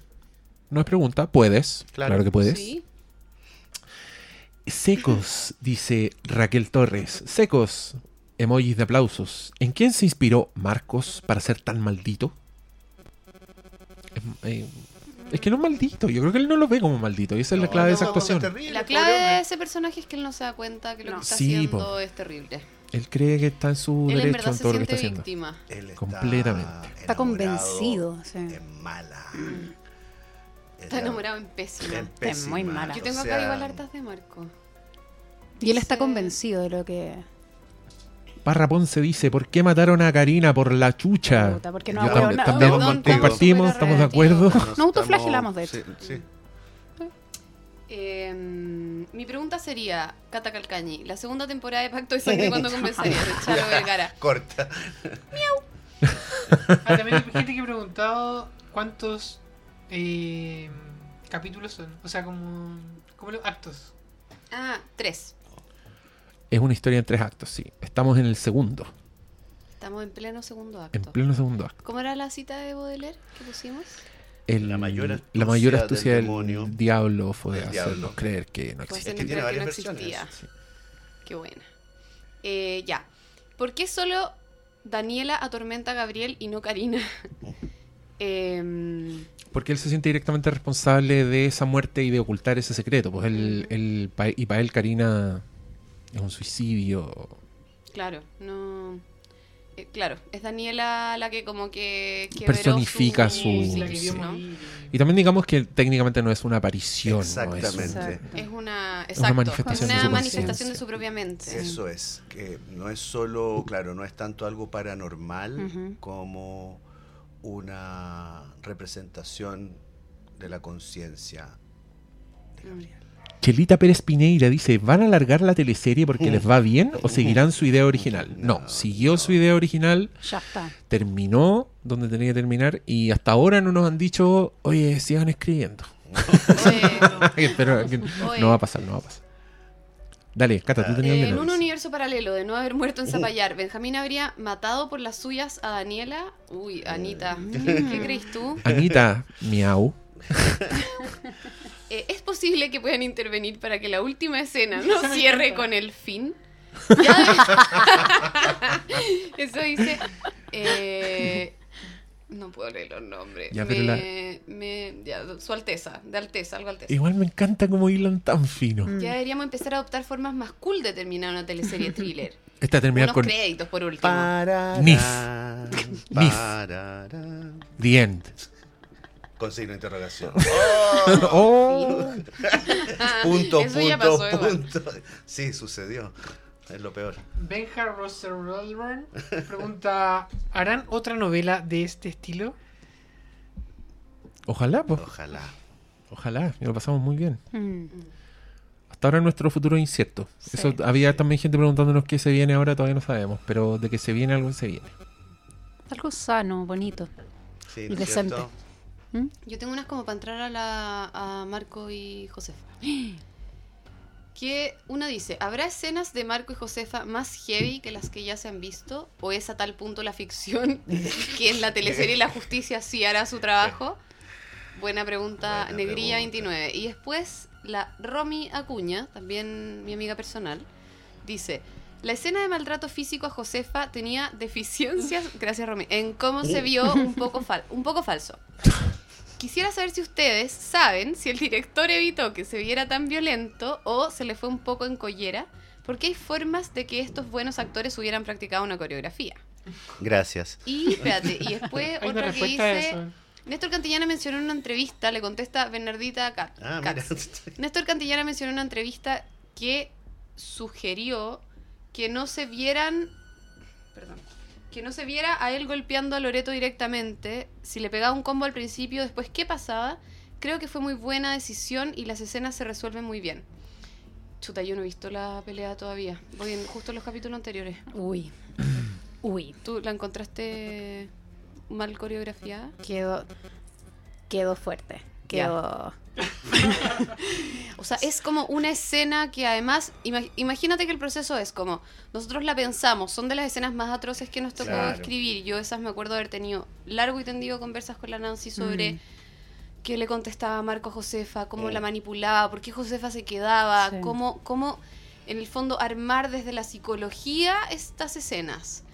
Después, me imagino que grabarlas debe haber sido muy difícil. Muy Hay, difícil. hay decisiones de dirección que son, pucha, pelúas, igual que las que tuvimos que tomar nosotros. Exacto. Eh, pero creo que, o sea, yo he visto solamente como fragmentos, pero lo que he visto a mí me encantó. Esa es Pero- la y, verdad. tam- y también hay que, hay que decir un poco que, de hecho, esta es una frase que dijimos en, en las reuniones, porque a nosotros es- es- lo más fácil es como hacer la vista gorda y no mirar el horror a la cara. Pero dijimos, estamos haciendo la historia de un weón celópata que le pega a su mujer y es una realidad, es una weá que pasa. Entonces, puta, hagámoslo, ¿cachai? Tenemos que hacerlo, tenemos que, no tenemos que no mostrarlo, porque también llega un punto en que dan ganas de no mostrarlo, ¿cachai? Dan ganas de, de que no se vea y todo, pero puta, es el personaje, ¿cachai? Y, y es la historia que estamos contando, entonces también es... Y hay otra cosa que yo creo que, eh, pucha, también hay que tener la humildad, eh, lo, lo dijimos antes, es exquisito sentir que eh, el comentario o la crítica es tan acucioso Mm. y va a, a- a lugares Claro. tan finos que tienen que ver con, con la cinematografía, en fin. Pero eh, las condiciones de la industria, como se escribe, los tiempos, Sí. lo- los, los presupuestos para iluminar, filmar y que la gente pueda estar en los lugares que está, para dirigir, son tremendamente apretados. Y yo creo que el resultado ha sido muy bueno para las condiciones. O sea, Sí. no existe la posibilidad de repetir una escena cuántas veces y buscar Mm. para buscar. No es así. Esto hay que. Entonces yo creo que obviamente hay que reconocer que desde la escritura, de, Desde- de cómo se resolvió una escena por dirección o todo, en tantos capítulos, evidentemente, pero eso Sí. Es, que para la cagada, pa- sí. Si quieres ver teleserie, Sí. o sea, a La- veces cierras y- unas puertas y las paredes se mueven. ¿qué La, la teleserie es un, es un desde, ¿no? Sí, es po. como, Sí. en ese sentido, nosotros, yo creo que esta es una conversación que nosotros hemos tenido muchas veces. Eh, que acá, claro, escribimos a un ritmo muchísimo más rápido que una serie, sí o sí Ah. muchísimo más rápido que una película. Se graba mucho, mucho más Mucho. rápido que una serie, mucho, Mucho. más rápido que una Mucho película. más rápido. En el fondo esto es un, es un proceso así, así, rápido, frenético, rápido, rápido, frenético. frenético. Pero además nosotros nos propusimos acá, todos, todos, no solamente nosotros, que fue la propuesta que nos hizo Pablo a nosotros, a los actores, a los directores, hagamos una teleserie que parezca serie. Y creo que creo que en parte la apuesta funcionó Sí. así Claro. hermosamente. A nosotros, o sea, desde la escritura nos sentimos súper contentos. Lo que hemos visto de cómo está realizada también nos sentimos súper contentos. Sí, Pero también hay que entender claro. Sí. que es una teleserie con esas condiciones. Mirándolo La- del lado, es, es- es- es igual satisfactorio que haya ese nivel de atención, ese nivel de exigencia. Sí. Eso, Eso. nos sirve a todos. escena- eso es verdad. pero no para justificar, yo lo digo no para justificar, No sé. pero eh, una, una forma de, de- una cara de, de haber sido exitosa para la dirección, para todo, es que el público Nos eh, exija es- como si esté fuéramos ahí, ¿cachai? Esa escena, la última, fue si súper comentada, fue brutal, fue terrible y yo creo que, que lo que decís tú, Cata, de, de ser más serie, también tiene que ver con la tensión en esa escena, cómo iba creciendo, cómo iba creciendo, y está Josefa embarazada, y cómo iba creciendo, y cómo ella se logra enfrentar a Marco, y cómo Marco reacciona y te sorprende, yo creo que por ahí también va la brutalidad de la escena. O sea, claramente violencia ya es brutal, eh, lo- eh, Josefa está embarazada, más brutal todavía, y la, y, y la perversión y el, el- el cómo Marco maquina con ella y cómo la hace sentir culpable también es súper brutal en esas escenas y en general todas las de Josefa y Marco. Ahí está una perversión bien terrible Mm. y real, lamentablemente. ¿Tienen más preguntas o, o vamos cerrando el, el ¿Qué boliche? hora es? Ay, Tengo Son las 8.20. ¿Cuánto falta? Ah, Tenemos que ir a ver la gala. Feliciano es demasiado indiscreto con la info. Ah, Sí, po. Mm. por sí, eso sí, po, Mm. es su Eh, forma Y de eso, un le, y eso le, le trae muchos problemas Le- con su jefe. Exacto. Sí, Los es así. sensadores del verdadero policía. Así es. Em, no me convence la participación de la española. Dale buen fin a eso. Ok, ok, Esmeralda Roja. Estamos comprometemos.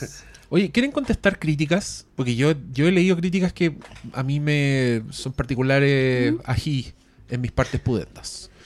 Eh, voy a contestar una, solo una. ¿Ya?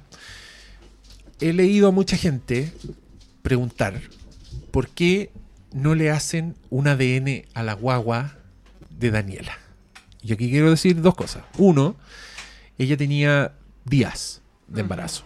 Ella se hizo un test y con ese test empezó a agujonear al Benjamín y no diré más, pero digamos que había un embarazo que estaba a nivel cigoto, a nivel celular, en un cuerpo que estuvo sumergido en una piscina, enterrado en tierra, después eh, refrigerada y después abandonada en un terreno baldío. O sea, ya está completamente descartado eso. Si, si usted cree que eso se hace, está, está pensando en CSI, no está pensando en, en Chile. Sí. Y lo otro es que un ADN no sirve para nada si no tenía al papá. Sí. ¿Cachai? O sea, tampoco es como que Acá tienes que tener hagan un... que hacer Sí. Claro, como que Sí. tampoco va a haber un banco de datos y van a aparecer rostros de personas. Entonces, claro, eso, ese a mí me, me arde cada vez que lo leo porque, porque igual lo pensamos mucho. O sea, tampoco es como que dejamos esas cosas en el aire. Sabemos que ella con un test de embarazo sabe y, y puta, el ADN no, en verdad no, no serviría. Ese es el único descargo que voy a hacer Eh, yo con las cosas que he leído. Es entretenido pensar que muchas de, de las convenciones o de las de las preguntas que se hace público, a todos nos pasa, están basados no tanto en la realidad, sino ya en convenciones del género. Eh, Esas cosas que Sí. ocurren, eh, no porque tú hayas tenido una amiga muerta que estuvo ahí, que le hicieron un ADN a ese cigoto, sino a referentes. Por eso Sí. la gente muere en explosiones, los autos caen por barranco, eh, ¿cachai? Y, y a los cuerpos hay una, un aparato forense así... Científico, pero de la NASA, Claro, sí. con gente que está 24/7 dedicándole a Sí. un caso. Usted piensa lo que llevan los casos Mm. de las chicas desaparecidas en Chile eh, y vea cuánto de esa teoría puede aplicar Mm. Claro. y cuánto ocurre en la realidad. Y también, y también pasa eh, algo interesante, que mm, te- siempre hay, mira, que esto pasa, me ha pasado mucho, muchas de estas pegas, que siempre cuando hay alguien, supongamos que hay un abogado que está viendo, o sea, es lo que pasó acá, pues, siempre hay algo que es de tu profesión, como que siempre hay una crítica, así como, ah, pero esto no se hace así. Eh, ¿Por qué los policías? Claro, porque- alemán porque el no se hace policía- así.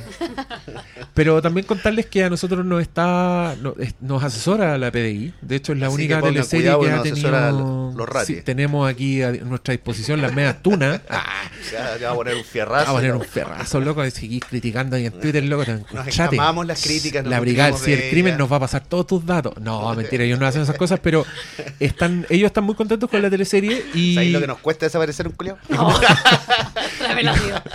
Y, y- y- como, como encuentran imprecisiones, también yo les pido que busquen las precisiones. Y quiero felicitar, por ejemplo, a Feliciano en cómo toma su arma. Que eso es algo Ah, que sí. yo no leí en ninguna parte, pero él toma el arma de la manera correcta. En todas las películas todos entran a todas las piezas con el arma para adelante y ese no es la forma correcta de tomar el arma.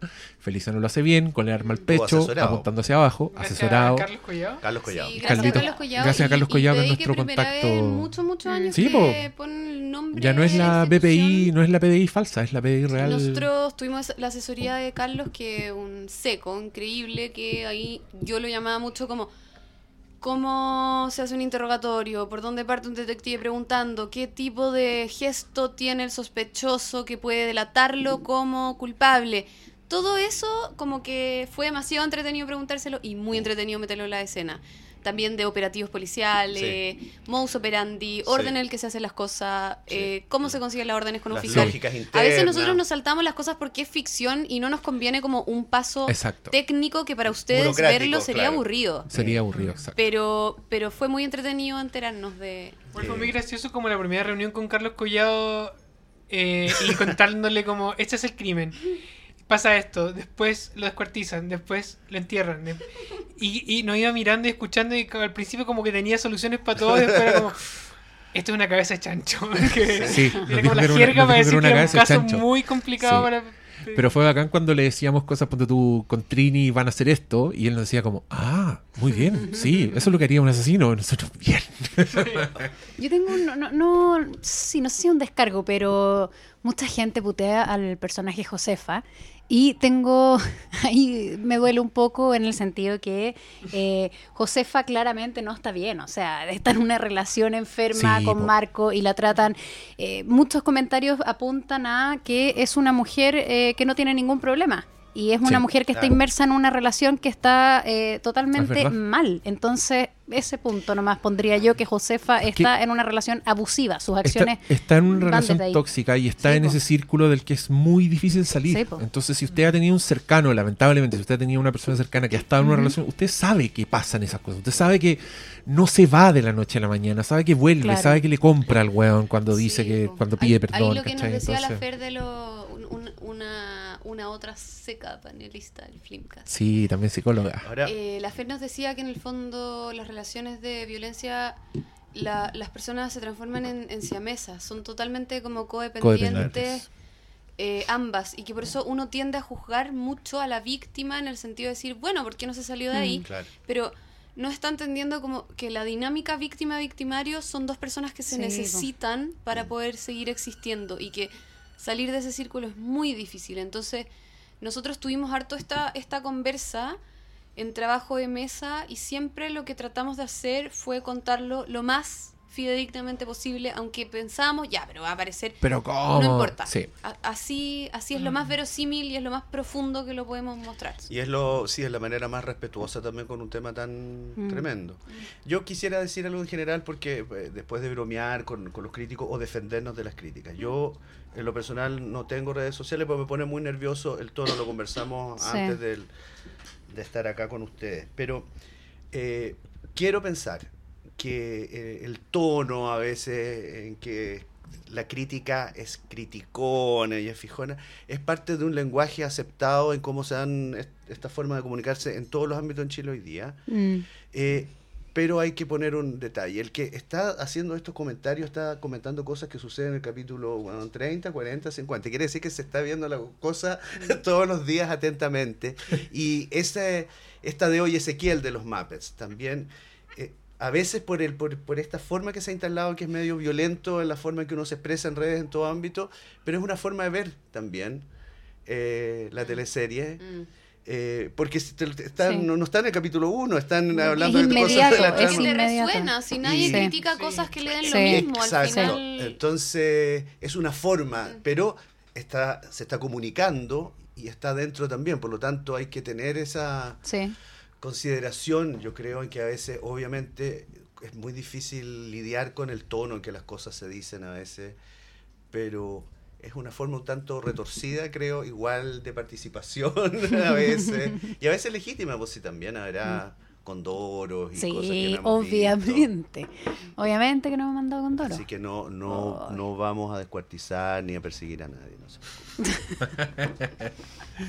Habla por ti mismo. Ah. Ya. Juan Andrés, ¿tienes algún descargo? Igual te, te Eh, ah, leo, sí. igual te leo contestando. ¿Sí? Sí. Hay uno que, que creo que ya no, no, no ocurre tanto, pero ocurría al principio. Y me pasaba como en relación al personaje Dominga, en el que la gente también reclamaba mucho por el lenguaje que ocupaba, Mm. las palabras que ocupaba, eh, como este feminismo Forzado. eh, forzado. Y también hay como una defensa al respecto de que eso fue como súper eh, pensado que fuera así de, de expuesto, de así de adolescente. O sea, el Mm. personaje, aunque no la actriz, eh, tiene 17 años.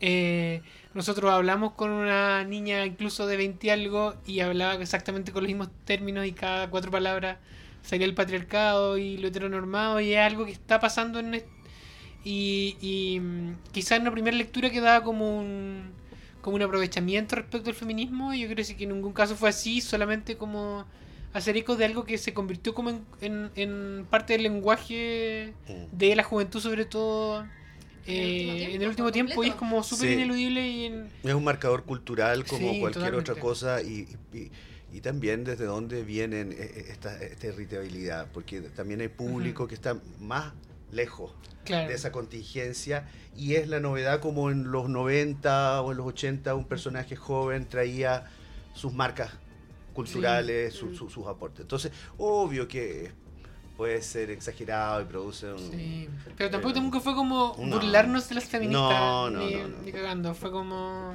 eso. Un personaje que creí, cree en cada palabra de la que dice con mucha vehemencia. Yo, yo en ese sentido solo porque encuentro que es importante a- para la gente que eh, decía, ah, pero esto es una cosa y qué weón, y las mujeres, es que, es que nosotros, o por ejemplo lo que sucede con Josefa, la teleserie muestre la crudeza de ciertas cosas, quiera decir que hay como una línea editorial que nosotros estamos de acuerdo, o que no nos importa, o que la exhibimos, pero por Dios que si tú lo observas, es evidente que nosotros estamos mostrando una cosa que tiene un contenido de crítica en sí mismo, nosotros no estamos dándole la pasada, una cosa que nosotros le demos a los personajes todas las herramientas para que traten de, de vivir su destino, pero en ningún caso yo creo que la teleserie es todo lo contrario.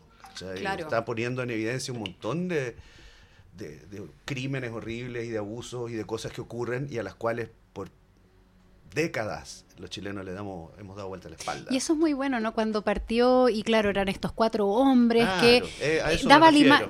Que daba la imagen que iba a ser totalmente lo contrario. Y esperen un poquito, porque Sí, son las mujeres las que empiezan a sacar la voz. Bueno, Trini, comprendamos que se la perdimos un poquito, pero las otras mujeres que sí están sacando la voz y, que Trini sí saca la voz, igual. No, la saca más que la mierda, pero- Una fuerza de la naturaleza. Es una fuerza de la naturaleza, pero lo que voy es que no está precisamente en pos de buscar la verdad y de la sororidad, digamos, pero el resto sí. Entonces, Sí, una teleserie sí. que aparentemente era muy poco feminista, yo creo que es todo lo contrario.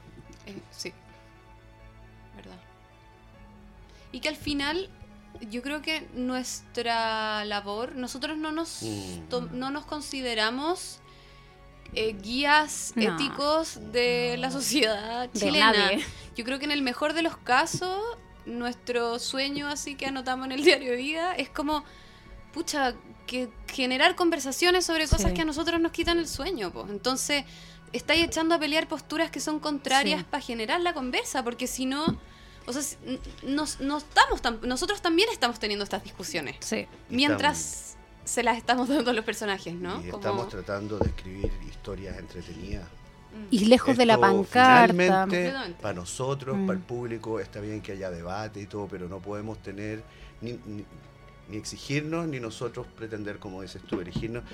Obviamente que uno trata que las cosas tengan niveles de profundidad, que apelen Mm. a mundos posibles y todo, Mm. pero es ficción, chiquillo. Sí. Eh, es para entretenerse. Sí. Sí. Y no es una para que ese miedito pancarta. sea un miedo que no produce ningún daño. Sí. Es una cosa para estar y disfrutarlo, como cuando una, una película de terror o todo.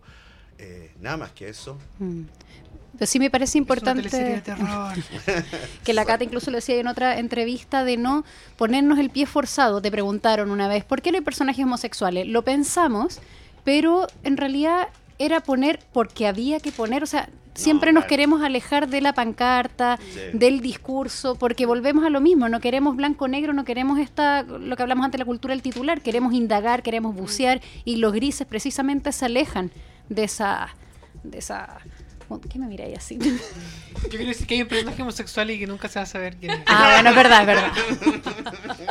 Sí, eh, tenés razón, Sí, nunca se va a saber. Nunca. Boom Ya. bam, baby. Jueguen, eh, pongan en los comentarios cuál ustedes creen que es homosexual. Buenísimo. Pista, no está en el closet. Ah, No, po. No, no está- No está en el closet. no. Así que no. Ahí busquen ustedes. Y, y no es Elvia. Eso era, era una bromita. Saludos a Meryl Streep. Podcast. No, la que, la que era igual a Meryl Streep en, en la película de Julia and Julia era la directora del colegio. ¿Te acuerdas ahí? Oye, ya, ¿estamos? Sí. ¿Estamos? Ningún estamos. descargo, nada más, ningún mensaje. Exceso Un Padre mensaje así, Adelante. Yo lo- eh, me ha traído mucha satisfacción, he disfrutado este trabajo. Mi, mi agradecimiento a ustedes, al equipo me refiero. He aprendido un montón y lo he pasado muy bien. Eh, agradecer a, a- a la gente que ve la historia y se compromete y es tan activa, porque por Dios que es rico estar en su casa escribiendo y sabiendo que va a sacar uno el pan fresquito y que la gente está esperando en la sí, manaria. es ¿cachai? Para eso uno hace esta pega. Y a, a toda la gente, pues que el equipo, ¿cachai? Productores, directores, los iluminadores, camarógrafos, todo, porque eh, fue bueno para todos poder disfrutar, poder trabajar como se trabaja aquí, esta cuestión es, es pega, pues, ¿no? ¿cachai? Y es hacerlo pasándolo bien, eh, que- que- teniendo un proyecto sólido, así que eso, agradecimientos y saludos para todos y todas. Oye, acá entra una pregunta acá de- que dice, ¿por qué la Josefa pinta tan mal? ¿Por qué na- Pero cambió el estilo. y la otra pregunta es, ¿por Porque qué, nadie, nerviosa, ¿por qué nadie le dice que busque otro hobby? Y la Pero- que pregunta es, gracias Baldovino. Nuestra gracia.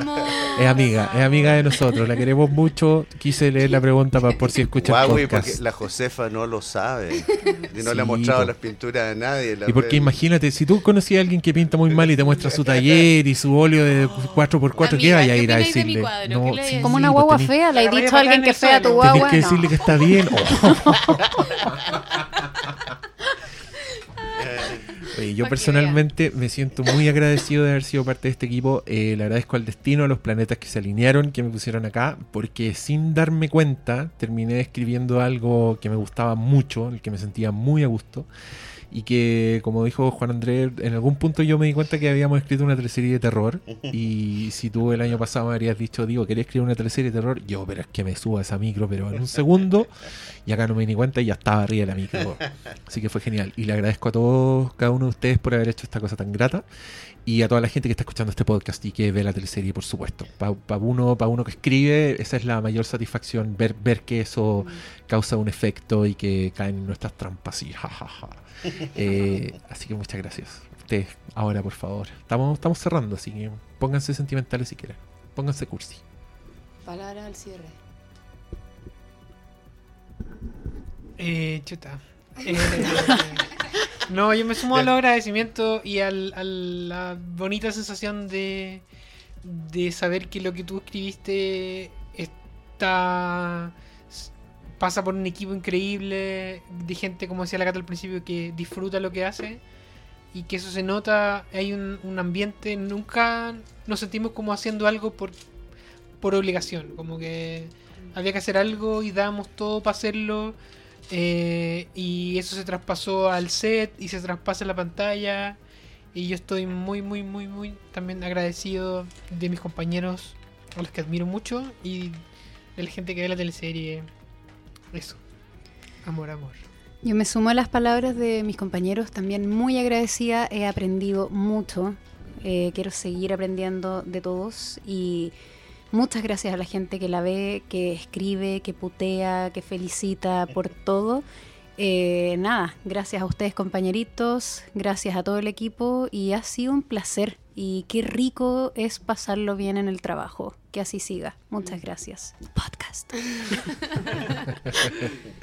Em, ya lo han dicho todo. Ah, pero mm, gracias por vernos, gracias por comentar.